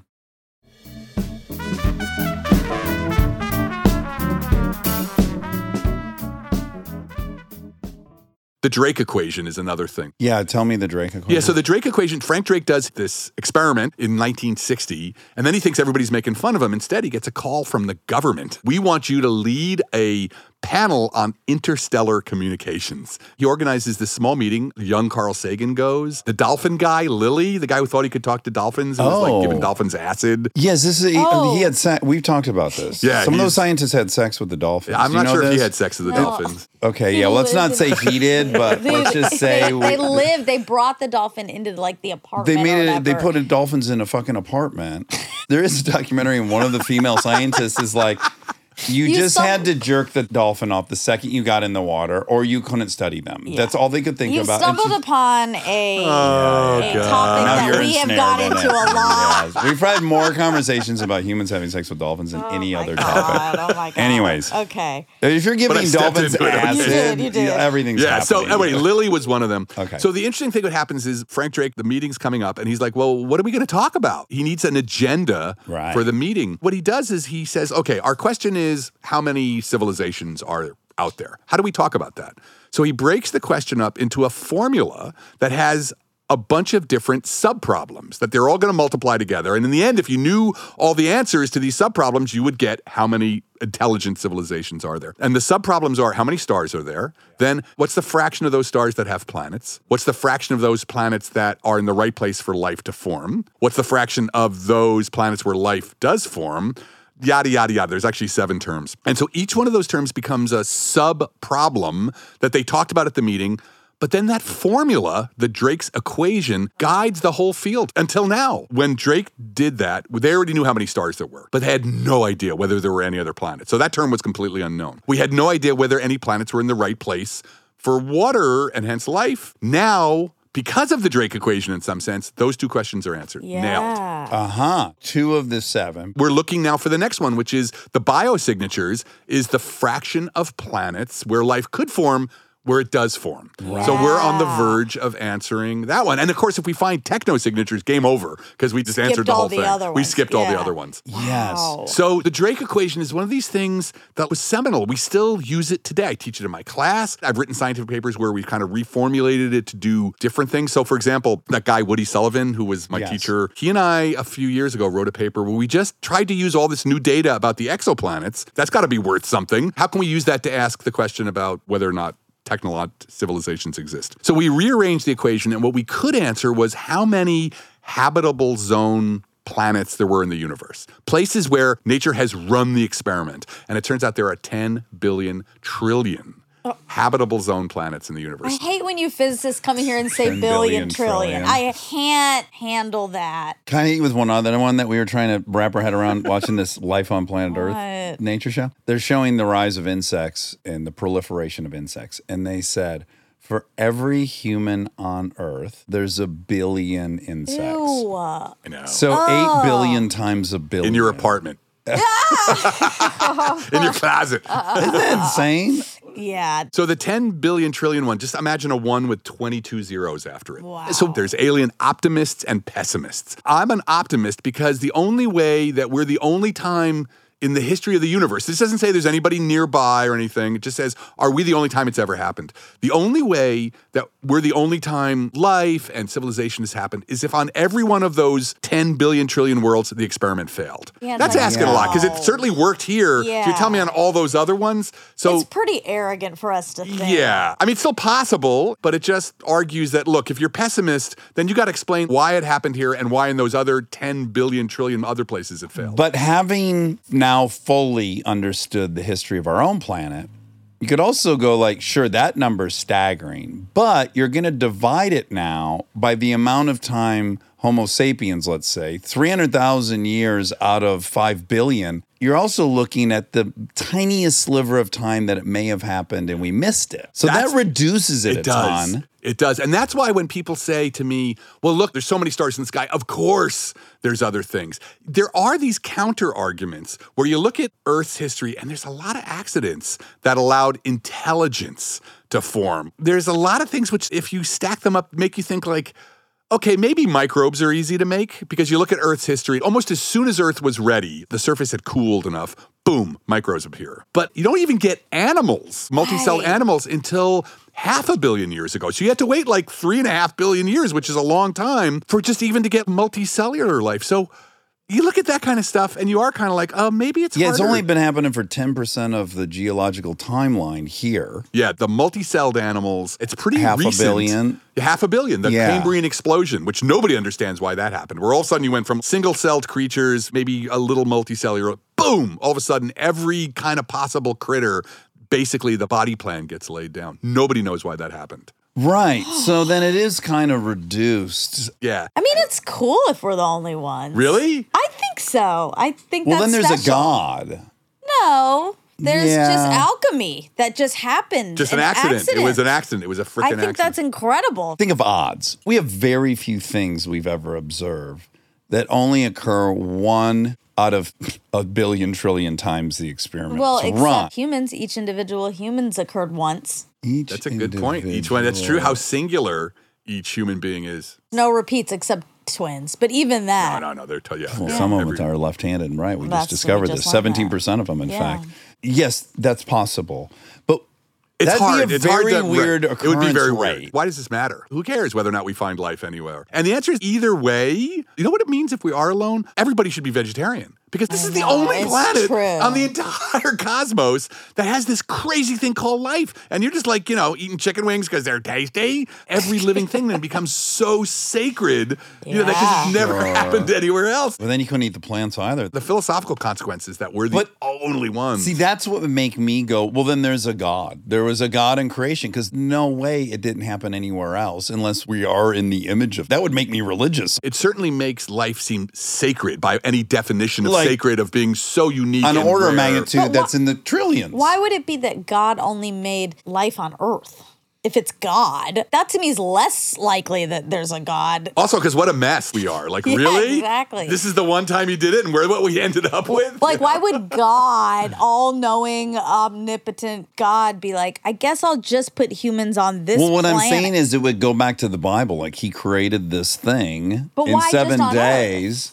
That to fucking keep us busy trying to figure out if there's anything But he else. could do I, I mean, it on I don't know. Mars. He could do I don't it know. across. well, but he only did it once. He had to do it somewhere, right? I so. guess. But I think what you're saying is the idea that out of 10 billion trillion planets, that only one. It's too miraculous. It's too mir- it's right. That's It's- the word, I Yeah, guess. It's what they Yeah. call Yeah, I fine get tuning. that. The scientific word for that is fine tuning. You have to take all these possibilities and take all these knobs and dials that go into it and have them just be pointed at one exact value out of all the possible values to get this one thing to happen. Yes. And so that bothers physicists. And we also have tons of evidence that we've had this cycle many times. There's been different animals that were the dominant one. And so even though we've had all this destruction, it's so rare, we've also reset a bunch of times and Yeah. kept- thrived. And we don't have record of it, but it's conceivable that one of these early amphibians could have developed mass intelligence and then it still would have been, you know, I don't know. The paper that Gavin Schmidt and I wrote, we were just asking, had there been a previous civilization on it? Maybe the dinosaurs built a 10,000 year long high tech civilization. Would you be able to tell? The answer was just, no, there was- just wouldn't have been evidence. But I think the real thing here is that we're so sure that we, human beings, are the highest form of Yeah. life that has ever been created. Evolution doesn't care. And you look at what we're doing right now, and it's quite possible that the kind of intelligence we have, it's not a great thing. One of your theories is is global warming inevitable? You wrote a whole book about I it. wrote a whole book on it, right? And I, you know, included some of that in this book as well because you look at the history of the Earth, like our third revolution. We still haven't gotten to the second. I know. I'm revolution. so curious. but you look at the history, and you see that a number of times life hijacked the planet. Evolution has invented something new that actually caused a lot of havoc. The best example is this oxygen. Life invents this new way of photosynthesis. It burps or farts oxygen in the air and it kills everything almost. For the stuff that was alive then, the great oxidation event was an apocalypse. So here we are, technological civilization. We're doing it again. It shouldn't actually be a surprise. So maybe any technological civilization, which by definition harvests energy, right? You have more than one human power per day and puts it to work for civilization. You should expect that you're going to trigger some planetary feedback. So then the only question is are you smart enough to be like, oops, oh, that was a problem. Let's change what we're doing because Yeah. we've known about climate change now for you know 1964 president johnson in a speech said co2 we're changing the atmosphere so we've known since 1964 and we're not doing diddly about it Well, okay, so you won't like this thought, but it does occur to me while watching the history of the planet. How do I say this without having everyone blow up my house? what we're doing is bad, but it's almost not even on the Richter scale of what has happened. oh yeah and i say that in the book We're carrying this collective guilt that we have ruined this planet. It's pretty oppressive, it's divisive. We're asking individuals to do things that only the huge systems can accomplish. It's a very weighted, heavy thing. Part of me looks at this history of our planet and be like, well, we had a 10 Celsius hike during this volcanic period. and we had acid rain. The earth and animals on it have done much worse to this planet than we have currently done. You have to look at the planet and life as a whole. From that history, the Earth is not a furry little bunny that needs to be protected. As Lynn Margulis says, the Earth is a tough bitch. Yeah, yeah, yeah, yeah. yeah. She will fuck Churning, you up. Churning. So we don't have to save the Earth. We have to s- not piss it off. protect and ourselves save from the ourselves. Earth. It's Yeah. about us. Yes. And again, this idea that, oh, you need to feel guilty. First of all, it is the most ineffective political strategy. And it's also not true. Sure, everybody should recycle and buy electric cars, but the change here is about infrastructure. I personally cannot put down a new power grid. So it's about who you vote for It's about government contracts over what kind of cement we use. I mean, it's so enormous. If you look at the pie, we Right. read Gates' book on it, and you Right. break out each part. The hyper focus is on about 6% of the problem, which Right. is just Exactly. idiotic. We're not the villains in this story. You know, this is a story about greed. Yeah, That's what it is, pure and yeah. simple. We've known for a while there have been institutions or companies, people who stand to make a lot of money from not changing power systems. Yes. There's a place in Rochester where I can look at the Erie Canal, the train line, the highway, and the airport. Four different energy transport systems over the last 200 years, one of which was completely abandoned. It's not a big deal to change energy systems. We do it all the time. We're being held Yeah, back true. from doing it because somebody's going to lose a lot of money. If we're a little more generous, there is the underbelly of that is national security. That's not a insane point to be made, which is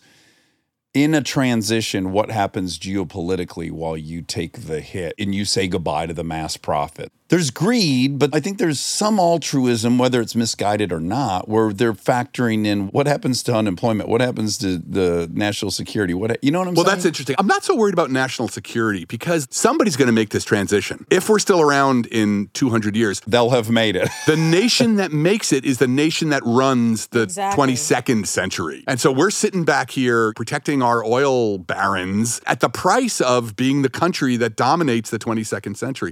But it is true if you're an oil worker, man, this is not your fault. There has to be funds to like take care of the people who get displaced. But that's where the government comes in. And let me be very clear, I am no economist, but you know, from my understanding and the research, and my daughter actually works in climate policy, when oil was discovered as an energy source back in the 1880s, the government was like, we're going to subsidize this. We're going Yeah. to help you make the transition. Well, they were using whale lamp oil when John D. Rockefeller started Standard. This was a much better solution environmentally Right. in their mind. The government invested in the oil industry. And in a way that if the government's invested now in the next cycle, that would take some of that pain away. From the planetary perspective, the important part is that what you want to look for are the transitions that are common. Like that any civilization anywhere, regardless of whether or not they're octopi, if you're a civilization, you use energy and you put it to work. And there's got to be feedback on your planet and that we might be able to understand what those are and use those actually as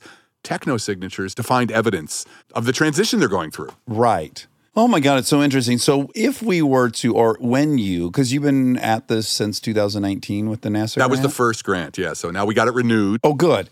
So, what do we think we're going to find? Yeah. I mean, it depends. We want to break it down. There's two things. We are looking in the solar system. So, in the solar system, we're going to be able to like dig up some Martian. There's rovers that are going to look for physical things. And then we've got, and this is what's wild in the solar system, there are a bunch of big moons orbiting Jupiter and Saturn that have subsurface oceans. So, there's Europa, which is a moon of Jupiter, which has more liquid water than Earth does. So, the whole moon is covered in a layer of ice that's about six miles thick. And beneath that is like 60 miles of ocean. The Marianas Trench, the deepest thing on Yeah. it, six miles. No. Swear to God, it's 10x deeper because as that moon orbits Jupiter, the gravity Jupiter is so big, kind of the interior gets squeezed like putty, and that heats up the interior. So there's probably geothermal vents at the bottom of that ocean. We think that's where life started on Earth. so who the hell knows what's down there? Is the atmosphere of this moon frozen? There is no atmosphere. I think there's a mission already planned to like land on the ice. The ice is constantly shifting and cracking. It looks like a giant cracked egg. And you can see discolorations. And we think that's stuff that has welled up from the ocean. And maybe there's some organic stuff in that. So in the solar system, we can actually scoop up and we're looking for microbes. Well, who knows? It's going to be a long time before we can actually get down there, but there could be super squid. I, I don't know, right? Yeah. Just whatever. Right. Use your imagination. Yeah. When we're looking at the distance, when we're looking at alien planets, we're going to be looking for these biosignatures and technosignatures. So a technosignature would be like city lights. There's been some papers written that showed you could detect artificial illumination on a planet. So that would tell How us far away? Right now, you could probably go out to 40 light years, 100 light Really, years. it would pick up light emission. Well, what it is is you can see again the spectra. When you use sodium lamps on the highway, that will be in the light, and when you break up the light from the planet, you'll be able to see it Ah, there. Oh You'll be able to God. burst Yeah. out just Yeah. that kind of light. Solar panels. If a civilization uses solar panels en masse, like let's say we covered the moon at some day in solar Yeah. panels, when the light bounces off the solar panels from a distance, you could see that. There's a imprint in the light, so we'd be able to tell they have a planet where they're harvesting energy big time. wow. We might be able to detect. You can imagine the Earth a thousand years from now that the geosynchronous orbit, which is where we put satellites, they're in an orbit where they can always look down on the same part of the planet. They're spinning at the same rate. You can imagine that there's so many satellites being used for geosync. It's a very special kind of orbit that it's kind of becomes a ring almost. Well, we're getting there. I just read this crazy article. I would have never guessed this number, but the amount of satellites Elon personally has already launched. yeah. It's like 5,000 Yeah, or something yeah. fucking insane. Right, and they're it's go- fucking- and the yeah. goal's 15,000? Yeah. So that would be a visible web. Could be. So the finding satellites, that's another way of looking. Let's say humanity makes it. Let's say we make it through climate change. We make it through all the stupidity that we're going through right now. Then, you know, the next thousand years, if we don't have faster than light travel, we're going to settle the solar system. We'll have a billion people living on Mars. We'll have people Oh my living on God. space cities and all the communication back and forth. We'll be using tight beam lasers to send messages. You could see that from a distance. You know, you got a laser on Mars, you're sending messages to Earth. As that laser sweeps across some distant star, somebody looking there would be like, oh, so that's another techno signature. We could see the interplanetary communications. But even in that event where we discover something like that, and we can even, let's say, decipher what we're seeing from their laser, we then do run into the problem of communicating back and forth. Yeah. Right? I mean, it's still generations would send a message and then yeah. your children would receive it. Right, the distances. If you can't solve the problem of going faster than the speed of light, which Yeah. is the laws of physics right now. Now, of course, we could shake it up, but if it's true that the speed of light is really a s- fundamental speed limit, then there's no galactic civilizations unless you live for thousands of years. Because, right, how can you have diplomacy when you're like, hey, you know, we don't want to start a war? You send the message t- to 200 light years away. Yeah, yeah, yeah. Well, they're gone by the time it And they're arrives. gone, right? You Yeah. get something back saying, "What war? Sorry, that was my grandfather. I don't even know what you're talking about." yeah, yeah. So you know, when you really confront the distances, I have a whole chapter in the book that's if UFOs were interstellar craft, what do we know about physics that would allow us maybe to go faster than the speed of light? So I wanted people to see you can't just wave your hand and say, "Oh, they're aliens. They figured it out." Like even for us, if we're going to become interstellar and have a galactic civilization, We're going to go to the intergalactic zoo. Yeah, exactly. What are we going to have to solve? What kind of physics do you need for that to happen? And do you offer a philosophical incentive other than just knowing? Is there another reason other than just satiating this 10,000 year old question? Yeah. Why does it matter to find life in the universe? There's two answers to that. One is just, as I said, life is weird. Life is unlike anything else. If you give me a star at the beginning of its lifetime and then give me its mass and what chemicals are in it, that's it. I know everything that's going to happen to that You can star. predict. I can completely The life of predict the star. Yep, the star's not going to surprise me. You give me a cell and ask me what's going to happen in a billion years. No I can't clue. say. On Earth, it produced a giant rabbit that can punch you in the face, which is a Yeah. kangaroo. So life is just unbounded. Right now, we think we could be an accident. We could be the only accident. If we found one example of life. Somewhere else. It means, okay, we're not an accident. And then you can kind of reason from there. There's a whole way of doing this with Bayesian reasoning that, like, okay, there's a lot of life. Yeah. And that means we're part of a cosmic community of Yeah. life, right? We're part of this thing that's happened everywhere. And because life creates and goes beyond itself, all bets are off. And then you kind of have to take that into account when you think about cosmic history and cosmic possibilities. The discovery of even microbial life would fundamentally change religion, philosophy, ethics. We'd have to rethink ourselves. Intelligent life, what would be important is we don't know if we're going to make it. Yeah. Right now, things ain't looking so good. Climate change is not going to be a human extinction. That's not going to happen. We're not all going to die. This complex global civilization that we've built, I don't think it would take much in terms of the change of climate to make that untenable. In its current shape. Yeah, human beings are infinitely inventive. I'm just reading this great book called 1197 BC, the year civilization collapsed. And it's about basically the Mediterranean. Great book. I really recommend it. The Egyptians, the Phoenicians, it was climate change that brought them all down. It wasn't even that much climate change. So when you have a complex system, they're vulnerable to changes. So that's my fear along those lines. But I think the way we talk about climate change is wrong. Everybody has to feel bad about themselves and defeated, and it misses the point that that's not really what's going on here. It leads, I think, a lot of people just to apathy. Exactly. This is a solvable problem. Right. And I think if we identify the correct difficulty, it's not that we can't solve the problem, it's we were being kept from solving the problem. So you think there is some fantasy future where we do identify these different planets and we have an opportunity to see how they themselves have weathered Yeah. similar challenges? Well, I think even finding one. So we wrote a paper, me and a couple other people a few years back, and I talk about this. If you find an alien civilization, it's probably going to be older than you. It's kind of funny how you can work out the math on this. Because it'll have taken so long for the info to get here? No, it's just more like the probabilities. All right, what's all the possible ages? And you work it out when you're looking, how long it takes to look. It just turns out that what you see is probably older than you. Okay. The universe makes comets, the universe makes black holes. Does it make long term, intelligent, complex civilizations? So finding just one example would show that, oh, somebody made it. Right. Somebody was able to keep this going. Especially if climate change is kind of a phase you pass through. Yeah, yeah. And if you're smart enough, you get through it and you make the shift.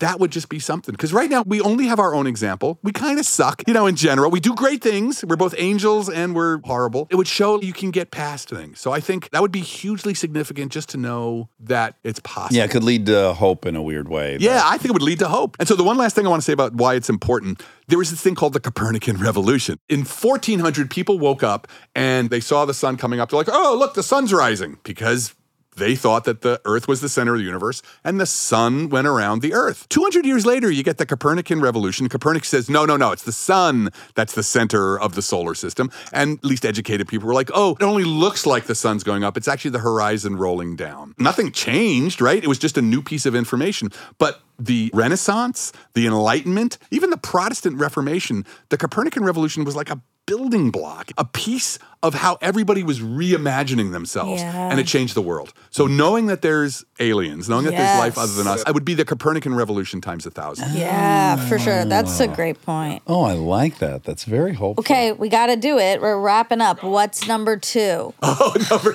all right, finally.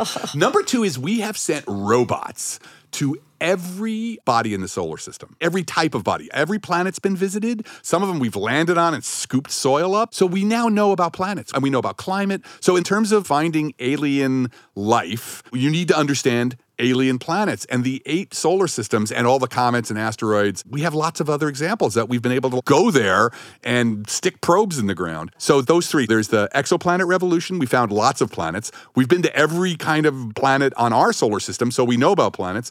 And now from Earth, we know about life and planets. We have this one example of radical changes in the history of one planet and its life. So, those three together are the revolutions that get us where we are now. You're triangulating off those three bits of info. Yeah.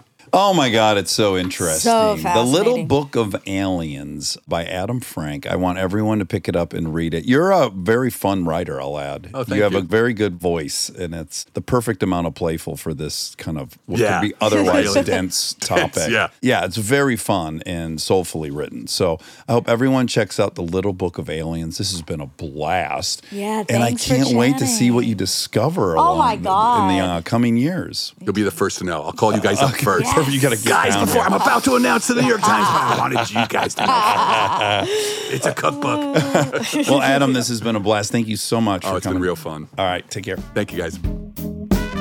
Stick around for the fact check. Because they're human, they make lots of mistakes. Trying to get a mouse's attention. I bought a, a Christmas ornament this weekend that was a mouse in a chef's apron. I saw it on your Instagram Oh, you did? stories. Yeah. yeah, yeah. It was Where did me. you find it? I found it at OK, which is a store. Cupid? Oh. No, just regular OK jewelry. Okay. There's one in Silver Lake and one on Third. Oh, okay. That's the nice part about it is you you have to say the name of it to respond to the story. Oh, I didn't even. You missed it. I yeah. missed it completely. That's okay. You've had a long day already. I have. Tell me about your day. Okay. Oh, I should. uh, My day started last night. What? I know. What? Can you guess how that would be? It's like a riddle. Ooh, it's a good riddle. Your car was towed? Nope. You didn't sleep. That's a good guess, but no. Nope. You woke up somewhere strange. There once was a girl. Whose night informed her day? She woke up in the morning, but her day had actually started the night before. How is that possible? Oh, she woke up in the middle of the night and I don't know. You I change the don't know. time on your phone. No, and that's also a good guess. Rob's doing you're good- doing good. He's doing a good job. Okay.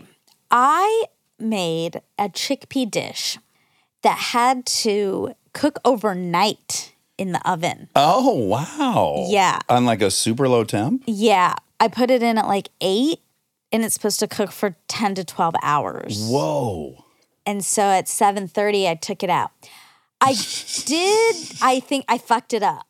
How? I can't believe it. I- It's like the first one I fucked up. Uh oh. I know. What happened? Too high a heat? No, it said 275 and I did 275. Were you nervous at all going to sleep with the oven on? yes, that's Yeah. written down here. Okay. I was scared and normally I would just be scared cuz fire, sure. but th- I had a new fear about gas leaks and gas contamination. Yeah. Yikes. I didn't Yeah, So yeah, do yeah. you think I got gassed? No. Did you have your door shut to your bedroom? No. Mm, Why not? I don't Wh- like wh- doing that. Okay. It scares me for some reason. Oh, that's interesting. I feel safer. yeah, because you'd hear it open. Yeah, it's just one more thing someone's got to go through. Also, like if you hear them coming into your apartment and that door is closed, you at least move around and do make some moves that they're not aware of. We grab a sheet to throw over their head, whatever. Hmm. I don't know. I just think that's it's one more thing and more privacy. It makes total sense what Yeah. you're saying.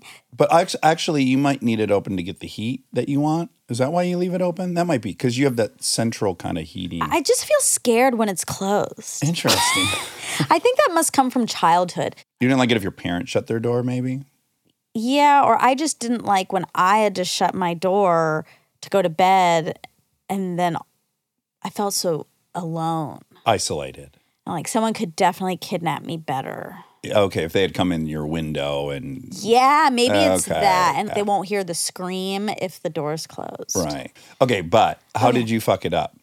I don't think I used enough water. So it got dry. It's yeah, peas. it's supposed to have some yeah chickpeas. It's supposed to have liquid, and when I looked, it didn't really. was have bone dry. any Liquid, yeah. bone dry. But I think it's still gonna taste good. It's just not gonna be brothy. Of Oh, you can't add water after the fact. No. No. Okay. course not. Okay. Hmm. So that was sad. Do you have a big dinner party tonight? I don't, but I decided yesterday because I was looking around my apartment and it just looks so festive. Yeah, yeah. You- You posted a picture of some plates too.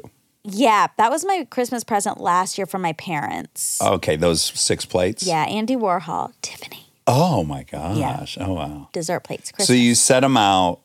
That doesn't mean there's a party. It just No. means they're out. Yeah. Okay. Okay. I just did- means it's Christmas time. Yeah. I, I just want more festive stuff before I go home. And I'm Mm-hmm. panicking a little bit that time is happening. I am too. We're too close. It's- already. I know. Yeah. So I, I just texted a bunch of people, all the girls and then some randoms. Um, if anyone wants to come by tomorrow and have an today and have an old fashioned and see my tree.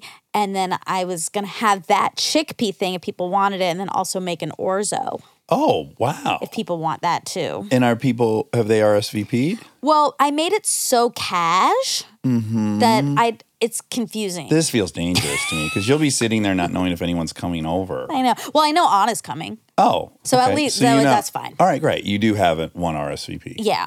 Also, you're welcome to come. Okay, But Kristen said you guys have school stuff. That's why she can't come. A- and a competing party as well. Ugh. I didn't. I wasn't invited to your house, so Yeah, I always ask the girls to just Mm-hmm. ask the guys because I know everyone hates all the texts. Mm. you guys hate text more than girls, I don't think anyone likes the huge group text. right? Yeah, they're dangerous. Ours, our pod one is too much But luckily, it's almost non-existent. because I think people have learned it's yeah, too it's, I think it's much. only if everyone's at the same house for the weekend on a trip or something, it'll get Yes. dusted off. But even that you kind of pick and choose who you think's going to answer. yeah, sure, sure. You do some pre-editing. So you were invited yesterday.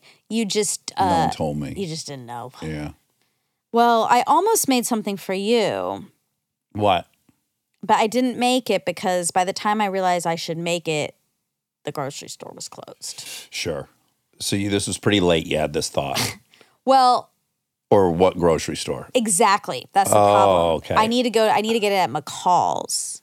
Oh, It's a Are they lamb. still there? Yeah, they, they're moving to Atwater, but currently they haven't moved yet. Okay.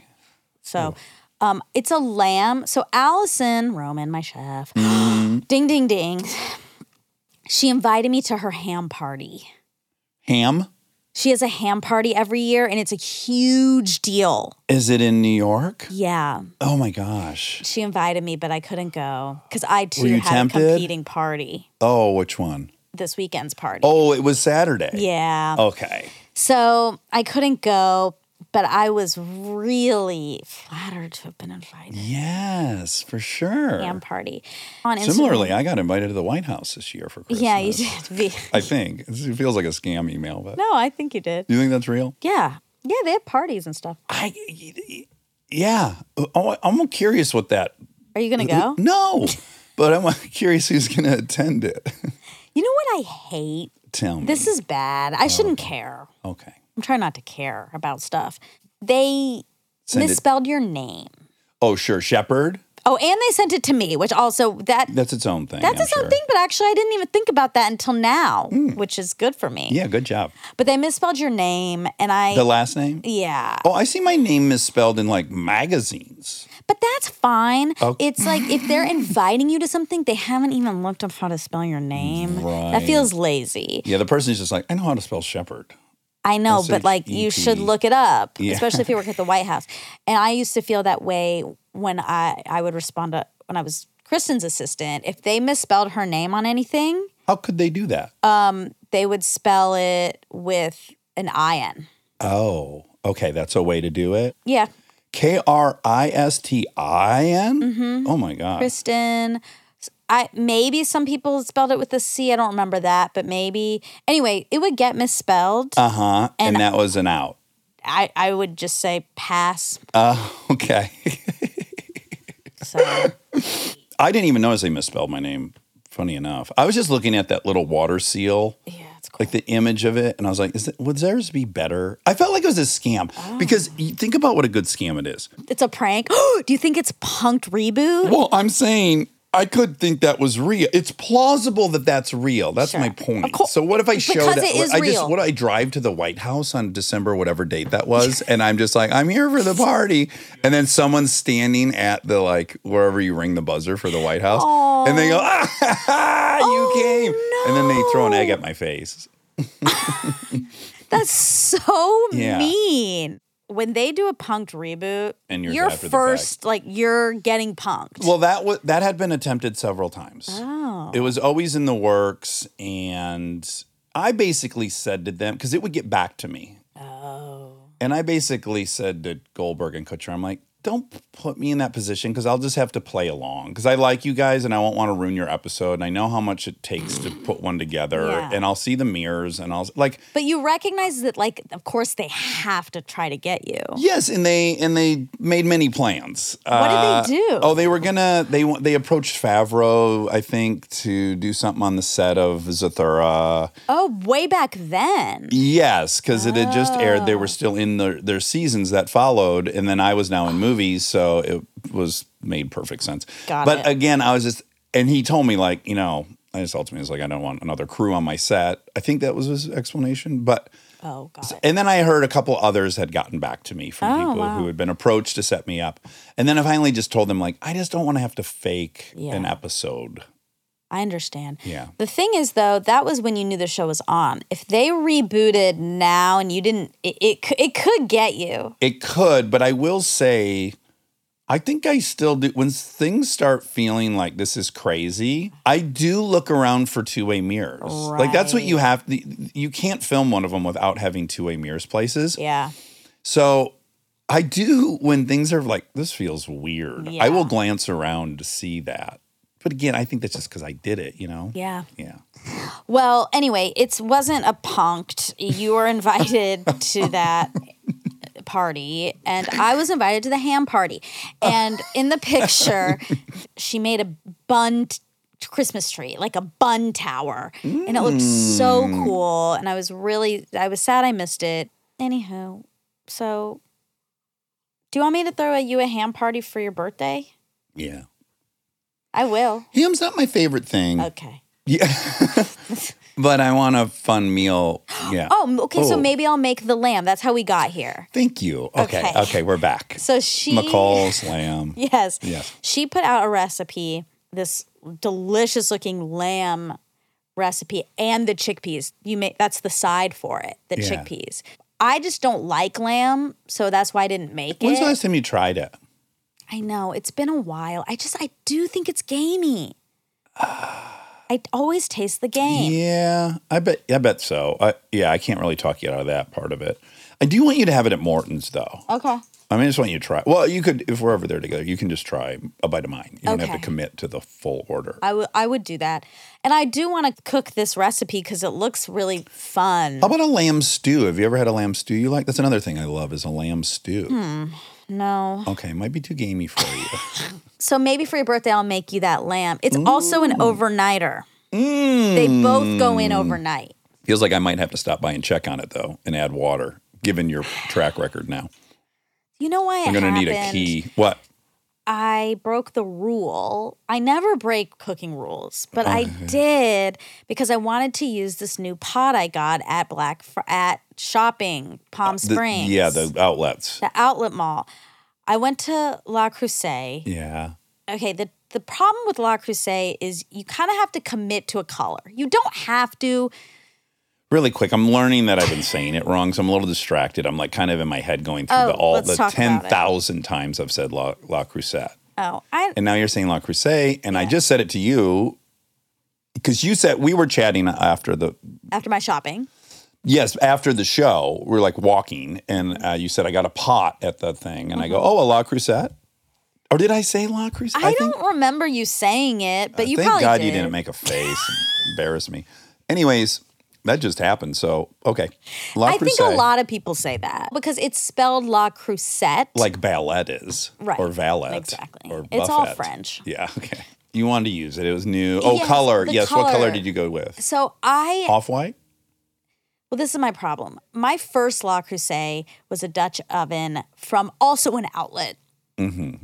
and it was four a s- cups soup two pounds ham three It's a pounds dark sausage. purple.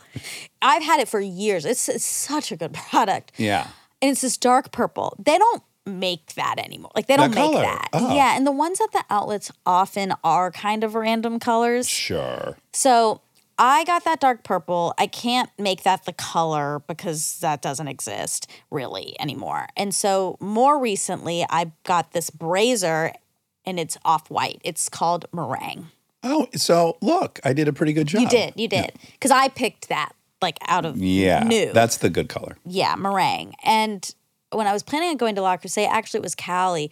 She was like, "You should probably commit to a color." Mm-hmm. And I was like, "Oh shit, okay. Well, I have that meringue, so I guess I should stick to meringue." yeah Then when I got there, there was only one item in the whole store that was meringue. oh that makes sense it's not it's going to make its way to the advanced. outlet Yeah, yeah it's exactly. gonna, flying off the shelves So I bought it. right and it was a small Dutch oven. Mm. But I was like, I can make mashed potatoes for two. I can make small amounts of stuff in here. This is great. yeah a tiny scallop potatoes I also got scared that it actually wasn't the right color. yeah well of course off-white is tricky there's many many Exactly. flavors of it So I wanted to use that new pot. It felt like it was going to be great for the chickpeas. Sure. But Allison said use 10 cups of water, and 10 would have been a lot for that pot. So I used eight. Oh, well, this isn't much of a mystery. Well, Oh, I anymore. thought she was going, uh, I thought maybe she was giving room to play. No, you, and then you minimally, okay, if you make that decision, I should have gone lower on temp. no, you should have gone lower on time. So you, that's an easy proportion Oh, yeah. to do. If you did eight and it asked for 10, 80%. But then I have to wake up in the middle of the night. The whole Put fun it is in, like no, put it in longer. What do you say the time frame was? 10 to 12. That's perfect because it wanted 10. You were going to do eight. So you put it in right before you go to bed and you pull it out eight hours later. But I get in bed early and I just like roll. Yeah, but you would have to, right as you were falling asleep, go, put the chickpeas in. And then you get out Yeah. and then put, anyways. So don't play with her recipes. Or if Mm. you're gonna do a proportional time, yeah, you're right. But I just thought, sh I just was like, it's still a Yeah, lot. too much water. Oh, no, to begin- because she said 10 cups, but she said about four inches higher than the chickpeas. And it definitely was four inches higher. Yes, but if you can imagine that you had a, a three foot tall cylinder, and then you did that would not that would not be a Uh-huh. not very enough. insufficient amount of water, right? Because Shit. surface area is part of it.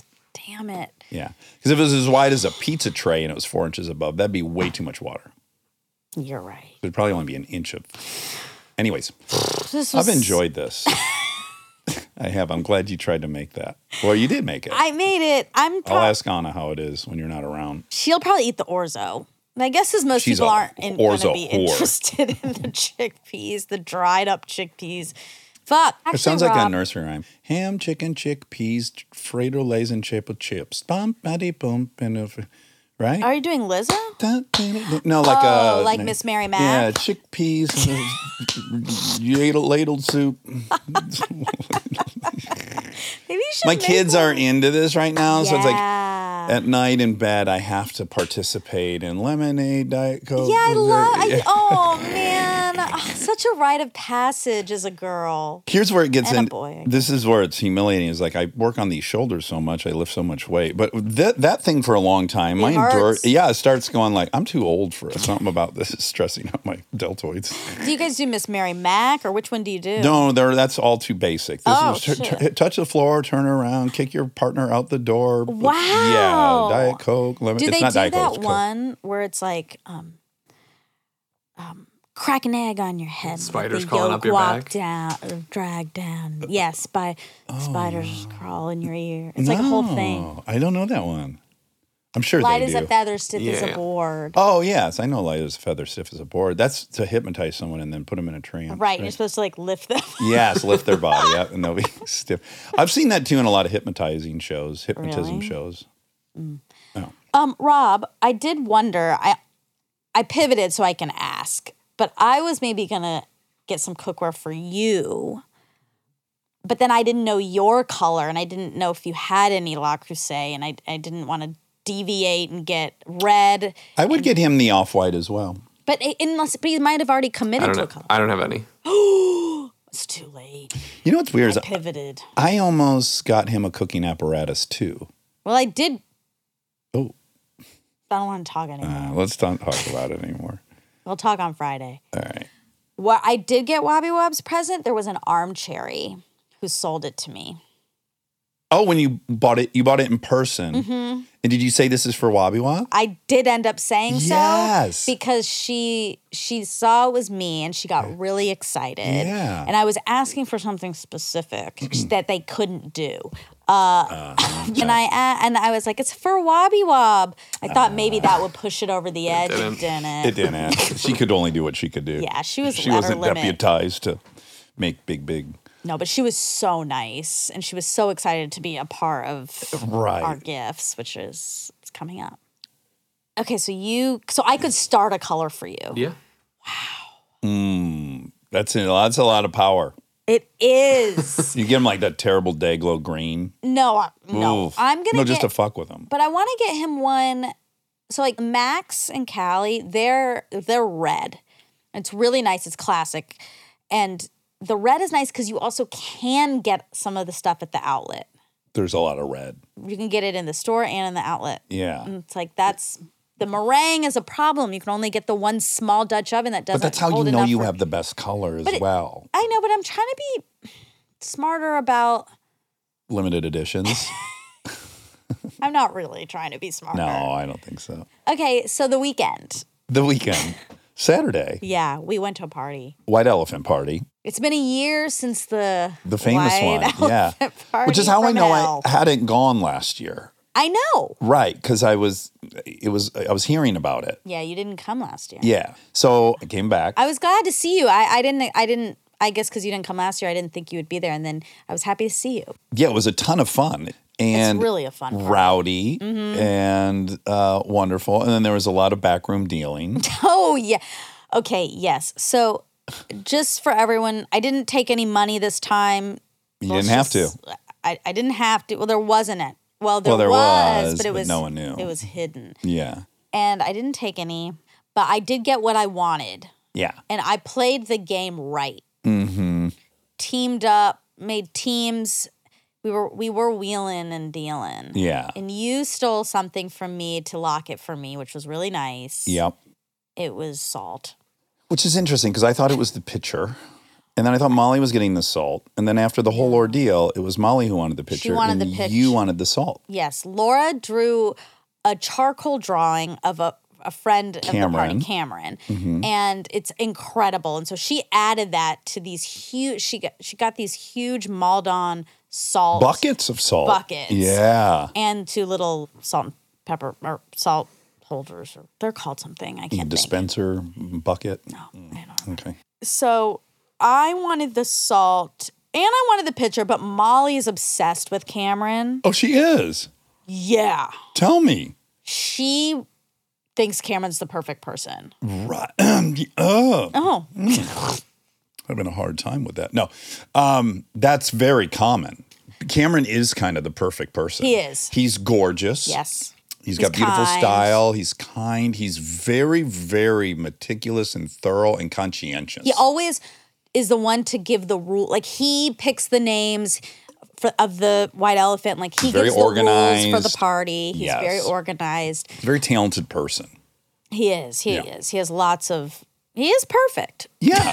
I guess. so Molly has expressed numerous times. Yeah. Uh, Cameron is gay, Yeah, which is good because he's everyone's safe crush. Yeah, and Molly would. I don't know. Like it would be bad. She might cross the line with Cameron. She might. She still might. I don't know. So I got the I got the picture for her.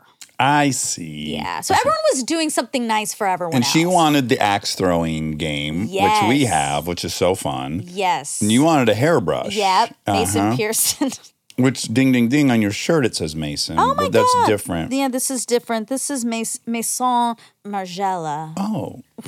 This is Maison. person? Mm. That's Mason. And you really wanted this brush. I did. It's a. Have you used it? I did. It doesn't is it nice? You tell me. it's your hair looks it's dynamite. It's a really stupidly expensive hairbrush Do you know who brought that? on it, and that okay Mm-hmm. Oh. because I told her to. Oh. You gave her the idea. I did. Uh huh. I said she needed an idea. I said this is the way I do it. Something nice that no one wants to pay for. Ah, that's, That's- a great yeah. That's my rule. That's a for good my principle. gifts. And so sh- I told her, how about like a fancy hairbrush like this and this one, and In this in this color. yeah, Yeah, so it'll match someone's La Crusette. It's meringue. Get it a meringue. So she bought that. So I knew I wanted that. Yeah. And so when I was up looking, it looked like the right one. Size. Yeah. yeah, then it was. Then it got stolen from me. Uh huh. And then Molly stole it from me Yeah. And then you stole the accent for, for, her. them. Yes. nice. It was really nice. You didn't really end up with anything unless you want some of the salt.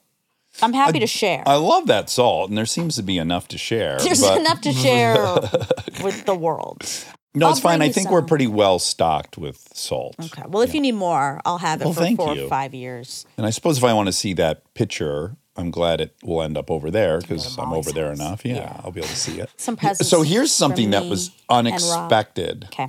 So I said, well, let's let's just give some cash and let's hide it in a shitty gift. Yeah. But that's a tricky undertaking because it can't be so shitty that someone's like, what the fuck? Mm-hmm. But it's got to be shitty enough that no one would steal it. Right? So that's a very kind of tall order. Mm-hmm. And we made that work with one gift was a bunch of different socks Yeah. and a porous, uh, Horse walk. porous walker sticker of an Yeah. anus, a yeah. butthole. Yeah. It was a, I thought air freshener. Air freshener, yeah, Yeah. but it is of an, an actual butthole. Of course. Yes, Yes. naturally. It's Boris Walker. so that because there was the kitschy thing in there and some socks, we thought that was pretty believable. And just people would be like, oh, okay, I Uh-huh. Like, got socks. yikes. Yeah. But it's better than the candles.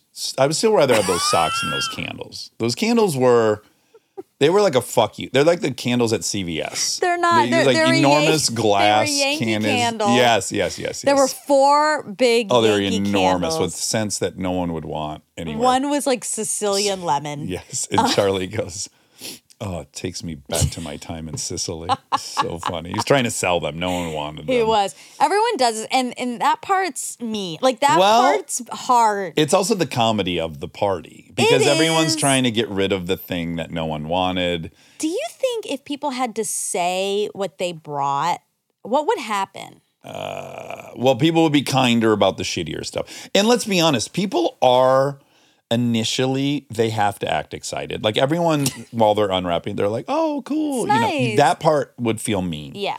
But now time passes, and if someone has something is stolen, and they know s- that someone else is going to steal, they hope it'll get stolen. So they're like, "Hey, did you see the?" and- And that's Yeah. the comedy of it. Of course. And I think enough times pass. I don't know. To be hmm. fair, those candles got stolen. well, they got stolen because Charlie's hot, and the person who stole them That's what you- always okay. always takes care of Charlie. That's real. I actually think that's really nice of you to say. yeah, I, think I- that's what happened. No. no. That you think person, he wanted the yes, candles? Yes. He doesn't know enough about candles, and so Okay. he thinks those are good. Okay. I, I just think it was obvious Charlie wanted to get rid of him. He was selling them to everybody. Also, Charlie said, I'll throw in a butt pick. so that's how bad Charlie wanted to get rid of those candles. At any rate, that's neither here nor there. So in my dream world, people would get our. And then the second one was kind of nice, but who would want this for a gift? Um, kind of classy oven mitts and, I- and a, you know, an oven square. Holder. Yeah. I wanted those. They looked cute. They're they're cute. They, they were Yeah. bought for us. Oh. You know, like sh- Kristen bought, bought them, for them. us. Oh. And th- but they were new, so we're like, okay, this is great. So we hid money in them, and we thought this is great. No one will steal them. You know, you know what would have been really bad? what Because I like beautiful things. if you stole it? End up with the money anyway. Yes. Yes. I, well, I would have loved it actually. I would I would have loved it. It would have been great. It would just been like, yeah, some people are a money tree. They they they're they're blessed with money. It shows up in their life everywhere they look, and you're one of them. And congrats. But um. Okay. in my dream world, these people thought they had a shitty present. No one stole it. The game ends, and I say, look in the thumb Yeah. or look in that one sock. Well, so this was interesting. This is Well- another moral quandary. Do you want to talk about it? Well, exactly. What I had not anticipated, stupidly, this I was thinking about the designers of the YouTube algorithm, how there's just stuff you don't think about, even though you think you've thought it through. Of course. what I didn't anticipate is that the people would not discover it while they're opening it. Yeah. Because had they done that, that would be easy. They would have to show everyone that there's Exactly. money inside. Now, I hadn't anticipated people discovering it after they sat down Yeah. and then being in the moral quandary of do I now announce this to everybody? Yes. And then I was like, oh, this is kind of the meanest gift you could give. You put them in a Jonathan Haidt Yes. thought experiment. I didn't even consider that. It just wasn't even like you'd either know right away you'd look through everything because you thought it wasn't a good enough gift, or you would take it back and hope someone was going to steal it, and that would be end of it. I felt I feel bad too because so Julia got the socks Yes, she did. and she was sitting next to me and she t- she l- turned to me and she was like she could feel it Yeah. she was like there's money in here Uh huh. and I and I was like Julia it was like my that was my instinct It's just say Julia. Yeah, what, what like- were you- what are you like saying by you that have tone? to you- like Oh, you have to tell everyone. people oh, and she was like I didn't know and I was like yeah that's true you don't have to right. So I'm watching the entire thing. As soon as she Yes. gets those socks, I'm staring to see if she'll discover it. yeah Then I see you guys talking. I see her and Anna talking. And then someone then also gets the oven mitts. yep I watch that whole thing. yes So what I did what I did figure out though was there was a compromise on the table, okay which happened, which is the owner of the socks and the owner of the oven mitts found out it was there and commiserated with a few people. Yes. you, Anna, whoever. And because the people around just said, oh, just it's fine. You don't have Yeah. to do that. Then they were relieved of that responsibility. Yeah. Except I fucked up a little bit. I at first was like, you have to say. Right. But then um, I knew it was you guys once I knew it was money. Uh huh. And I was like, it's from them. It's fine. like, I, I guess I felt like, because I would have. Oh, oh, if someone else had ponied up a bunch of money and they 100%. expected this whole thing to happen. Yes. But yeah, well, we didn't need that. Exactly. right. Like, if it That's- had been oh, a that's an random interesting- person. Very Jonathan Haidt. We're really looking at the suffering and the flourishing.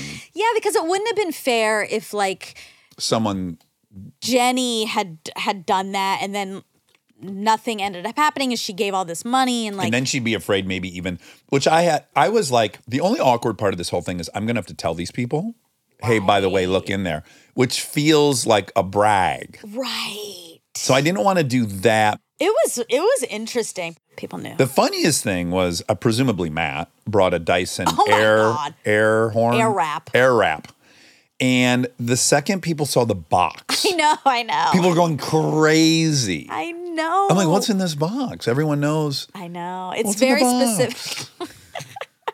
that seinfeld in seven It got it got that got yeah people are hot and horny for that thing yeah. you already have one of those I don't know if I have the air wrap. I have something. I don't do my hair. right Oh. You got all the I have stuff too. messy hair like Orna, remember? Yeah. Well, and I just brush it with the new hairbrush. Right. Anyway, it was really fun. Mm. It was. It was so fun. And yeah, you guys really you really threw a wrench Mm. in. And then I would explain this thing, but it just takes too long. What? The chest of titties that got turned into this, that got turned into Yeah, that. we it's- didn't even it's talk too- about it on yeah, but- sync today. Right. I talked about it on F1 with Oh, you Charlie and did. Matt because they both were there. Suffice to say, someone really went all the way. Someone went all the way with a present. Very honorable. The Yeah. amount of work and the outcome was It was outrageous. Oh, and that I well, we can say I can't believe it didn't come up on sync because the That's what I'm irony saying. is that Liz got this thing. So just it, uh, if I can do the very quickest version of this, Yeah. there have been a few different gifts that travel throughout each year, and when you get it, you have to take it and make it even better than give it out the next year. Yes. And uh, it started with this huge dick that had drawers in it, and then that got. Over three or four Christmases, it turned into this huge landscape under a Like glass 10 dome. It's like 14 years old this It- thing. Yeah, we have it, I think, and it's got a choo-choo train that runs around it, and then so that got retired because it would it would be devaluing it to make try to make it quote better, and then this nightstand with titties uh, for Kristen the had it made. yeah for the handles. Yep. And then it, someone put a flashlight in it. Someone turned it into a record player with a tap on it. But now somehow it's, there's an AI robot, and you put your finger in the flashlight, you hit a button, and it says like, "That was rough. You need to work on your softness or whatever." Yes. Or you're a tremendous lover. It's like a predictor of how good of a. And there's fucking lights that lights. blink and shit. It was insane. Truly insane. Ge- shout out Jeannie. She What a craftsman. So everyone that's been going to this thing for a decade knows about this. And if you remember, I do want to give a caveat. This is why I didn't pick a new gift last year. I don't. al- I almost never pick a new gift Because you don't want that thing. exactly. And it Because could it's a big responsibility. yes, and it could be in a small package where you open it up and it says go outside. Yep. That, and that's in fact what happened in this Yep. case. But Liz got it. Yep. And this was her first white elephant? Second. Second. This is the last person that should get it I because know. you don't even know the tradition and you're basically inheriting this thing. Does she Yes. have a car? No, she had She doesn't to have a leave it car. there, and she has to get it. Yes, like yes. It's a it's a nightmare for her. Yeah. Yeah. It's hard not to feel bad that she got that, yeah, even though it's so spectacular. it's really. Although I said if I if my roommate went to Oh my God, a a white fucking elephant. white elephant party and came home with that, This enormous contraption. I would be so pissed. Yeah. I wonder if I got it, if, like, how long would it be sitting there before I was like, huh, should I try? th- I've never experienced a fleshlight. Should I try this? I won't want just buy one. A fleshlight? want Not one use the so communal bad. one? Yeah. well, I don't even want one, but I can imagine seeing it sitting in my room for long enough where I'd be like, okay, let's give this a shot. Don't you think? Do you think you'd feel sad? like, s- embarrassed for myself, like Yeah, ashamed of myself. yeah. Well, how does that differ from masturbating? I don't know. There's something about it. It's like in a nightstand. It's like Makes me think of Dave. it feels so last resorty Yeah. Well, it feels lonely. and lonely. Masturbation doesn't feel lonely to me. No. but Fucking putting a your dick nightstand. in a nightstand, it's like a new level. uh, Okay, there. I actually have some facts. oh, good. Some like people kind want of a those. lot, but we don't have time to do them all. Um, Let's do them all. Let God sort them out. Okay. Did Rasputin eat arsenic every day? So he was poisoned with cyanide. Okay. And they tried three times. Oh, like, really? throughout this Maybe that's dinner. where third time's the charm comes from. Well, no, because they had to shoot him. They shot him Oh, Instead. Oh, okay. because this wasn't working. And so Oh. the theories are so this isn't proven, Okay. but the theories are that the poisoners were just like not good at it. Like it wasn't good cyanide, it was old. Hmm. Um, or that he was aware that someone might be trying to kill him. He had already survived one assassination attempt already.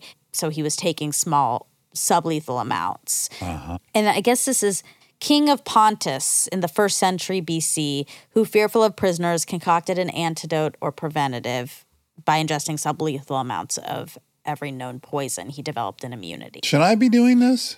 Yes. I think so as well. No, because you don't know how to do sublethal. You would just do so much. I'd be like, yeah, if the average person can handle this much, I Uh, Yeah. need twice as much.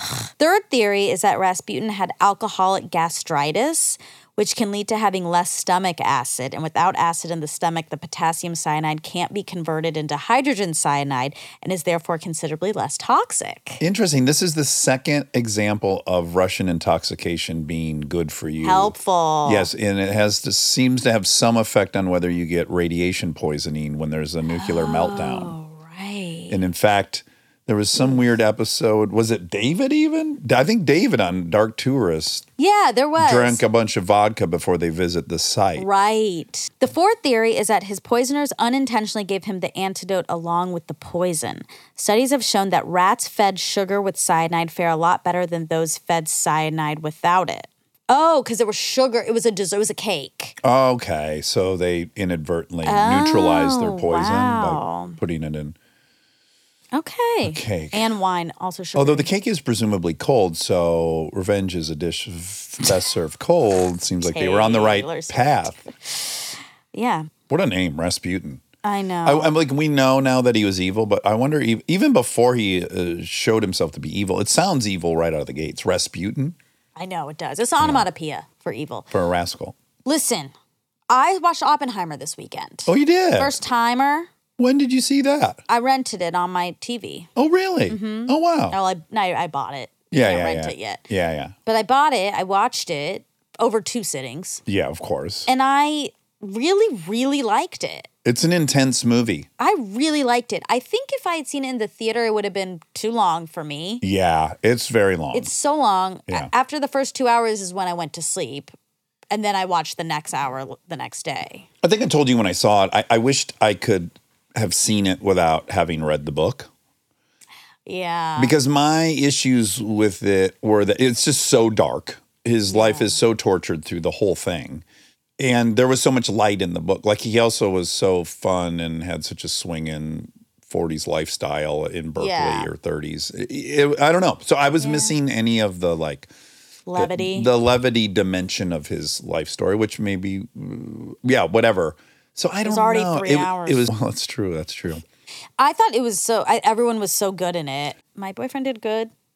He was good. Oh, Matt Damon. he was in it. Florence Pugh, Matt Damon, Who Robert did Downey Matt Jr. Dam- Well, I know, totally remember. The government official Yeah. guy. He's like the main Oh, guy. that was doing the kind of. He was involved in those interrogations or something. no. He was the one. Like, oh, he was leading the up. yes, the, he was the commander. Yeah. who was in charge of him, and then he stood up for him, but he didn't. but he Yeah, did. but he yeah, yeah, yeah, yeah. Mm-hmm. Yep. Sorry, it's hard not to think of Killian in that I movie because he's just so He's outrageous. so good. yeah. I was confused because I guess I didn't know much about Oppenheimer. I thought I did. Is this one of those um, illusions of proficiency? Yeah, it is. Like, you're like, the yeah, I know who he Woo is. Ah, Kyung. Woo Kyung On. That's the woman we yeah, had, yeah, yeah. the professor at Yale that we had on who taught us that we think we You're know so good things at and we these don't. names. It's really you. impressive. In my head, he was just like this bad guy. Oh, really? Yeah, I Ah, thought he was a interesting. bad guy, and but not even for the reasons that he was, you know, investigated as being uh, a part of some espionage with the No. Russians. Not because of that. No, I thought he was a bad. Well, I guess to be fair, I thought he was a bad guy because it's like, ooh, he's the bomb guy, which Mm. he is. Yes, he is. But he's not a bad guy. He's a f- good physicist, and it got complicated. Yes, And I he mean, was against. That was this- the sad part. listen. The I don't know if Nolan was intentional about this, but the parallel with AI is incredible. it's identical, which is like we're gonna have to te- create this technology so that we're the first to have it, so that it's not used against us, but we don't really want to make it either. and we don't know how to not use it. That's the other. That's Mm-hmm. And the it- main problem. and they make a little reference to it, but I don't think as big of a meal is made out of. A significant amount of the scientists resigned thinking that all the hydrogen in the atmosphere was going to ignite, literally fucking catch the entire globe on fire. Yeah, in no, a that was a second. big part. People walked away. I mean, I don't know how you have the conviction that that's not going to happen when so many smart people walk away saying and I felt so sad for him. Oppenheimer. Yeah. yeah. Yeah. It's interesting because he had so many flip flops, you know? Yeah. He um, he was a patriot above being a communist, ultimately. That's what pulled him out of communism. It's just so weird to see period pieces of that time and the fear around communism. Well, it was Stalin had brought them from an agrarian society into an industrial one in like five seconds. So it did look like we were going to, it looked threatening, scary. Now we're post knowing that it doesn't work as an economic model. I know, but like this persecution of holding a, a belief is a, so scary. Absolutely. Just the notion. Yes, the McCarthyism Yes. of it is terrible. But there were spies at uh, Los Right. Alamos. I That's what's know. crazy. They sold shit to the Russians. I know. Part of their nuclear program is because it was stolen from us. So Yeah, I know, but still, the fact that you could lose, I don't know. what we talk about the I, I bring this up a lot on here. I'm going to do it again, which is I f- find that so many of these debates they end up being utilitarian versus Kant philosophy on life, which is just to remind everyone, Kant is the ends do not justify the means. And utilitarianism is the ends justify the means. So Yeah. if more people live from doing a bad thing, the trolley car experiment. Yeah. Whereas Kantian is this, you do the right thing and you're not in charge of the outcome. Yes. So Einstein was Kantian. Yeah. He's like, I don't really care that you're telling me other people are going to get it first or someone will. I know it's wrong to create this Exactly. weapon. Yeah. And I maybe I don't love think he's Einstein. right, but I think it's it's interesting. Us smuggling out scientists. I mean, this was a multi-year process. Yeah. So had we not gotten the scientists out of Germany and they were able to create that bomb, they would have used it against everyone. So it's like we had smuggled people out and we had done a lot of stuff Yeah. to make sure we won that race. But just if Germany, if we hadn't been so proactive on it, pulled this enormous amount of resources together to do it, Germany would have done it. But it's the use of it. We didn't have to do it. We could have just That's where the held the, deb- technology and held the intellectual property. I mean, it's, it's the, and you dark. have to It's s- it's the darkest. Uh, had they not bombed us w- in Pearl Harbor, there would have been no appetite for that outcome. But I think there was still some revenge on the table. yeah. It's the darkest thing. Yeah. Yeah, it's fucking gnarly. Okay, speaking of other really bad stuff, Yeah, drunk driving. Hmm. Um, every day, about 37 people in the United States die in drunk driving crashes. That's one person every 39 minutes. Hmm. In 2021, 13,384 people died in alcohol impaired driving traffic deaths, a 14% increase from 2020. Hmm. well, no one was driving anywhere. Twenty twenty, you couldn't go out That's to the bar. true. That might be a little bit of a cherry picked data point. Okay. But it's still bad. Yeah, it's bad.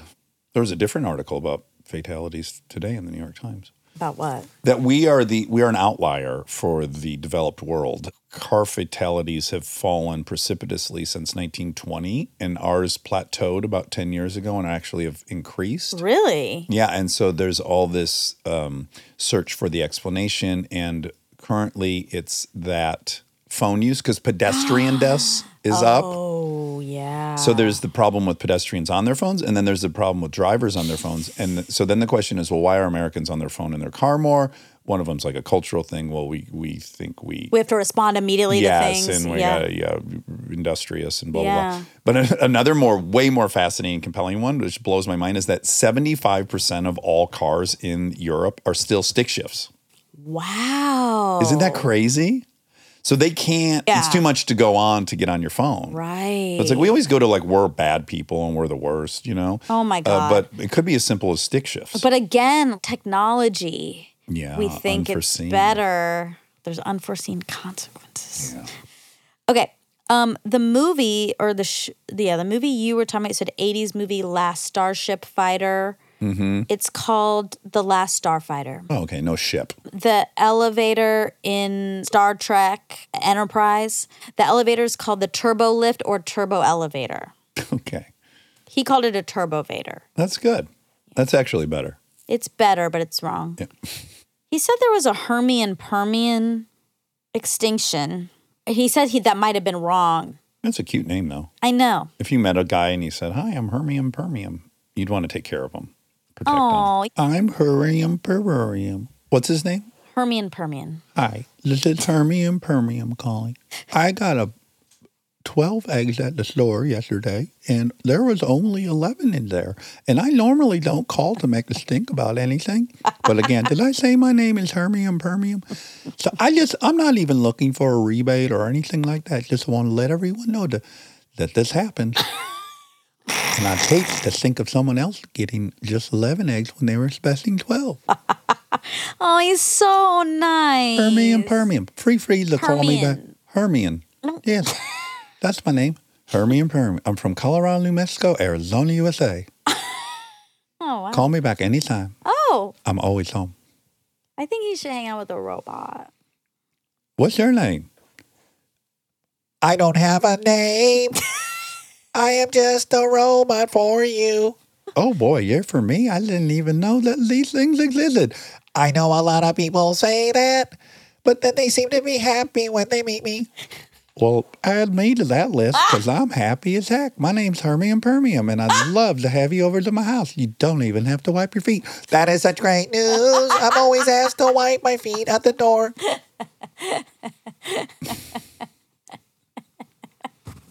I'd offer you something to eat, but I doubt robots eat. Do you eat any food? I have a compartment that I can masticate and store food inside. Well, don't do that for my benefit. You're welcome to just come over and be. Okay. I'm here all the time. I live Oh. in Colorado, New Mexico, Arizona, USA. Oh man, that was cute. They're going to have a nice time together. Um, maybe they can spend Christmas together. Do you have any favorite shows? There is no representation. so many channels with no robot leads. That's not true. That's not true, robot. they only want me to be one dimension.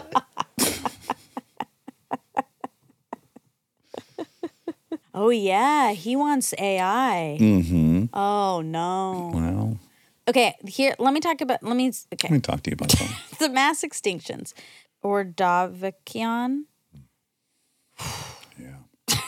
Latin. Ordovician, Silurian, Mass Solarium Changeo.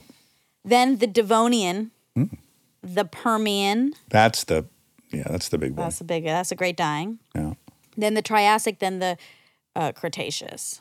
I don't see Hermian Permian. Yeah. But he That's just probably a knows. guy. Yeah. That's just a new guy. That's just a robot's friend. okay. Mike, I don't know if you have time for this, but Hermium Permium's on the phone again. And I know he- he's just going to tell you the thing about the eggs. I told him, I told you, do you have time to talk to him? No, I, I, no. Why are I they can't. okay? But send Lita in. Walkie talkies. That's like a button on their desk, s- intercom. Send her in. Okay, listen. Th- It is Philip Larkin who wrote the poem uh, called High Windows, which has the phrase, the sun comprehending glass, which he really liked. Rather than words comes the thought of high windows, the sun comprehending glass, and beyond it, the deep blue air that shows nothing and is nowhere and is endless. Hmm. That's sad. Um, octopuses have nine brains. One central brain is used for overall control. At the base of each arm is a group of nerve cells which can control each arm independently, acting as smaller brains. Ew. Oh, nine brain. Yeah. Talk about multiple personality.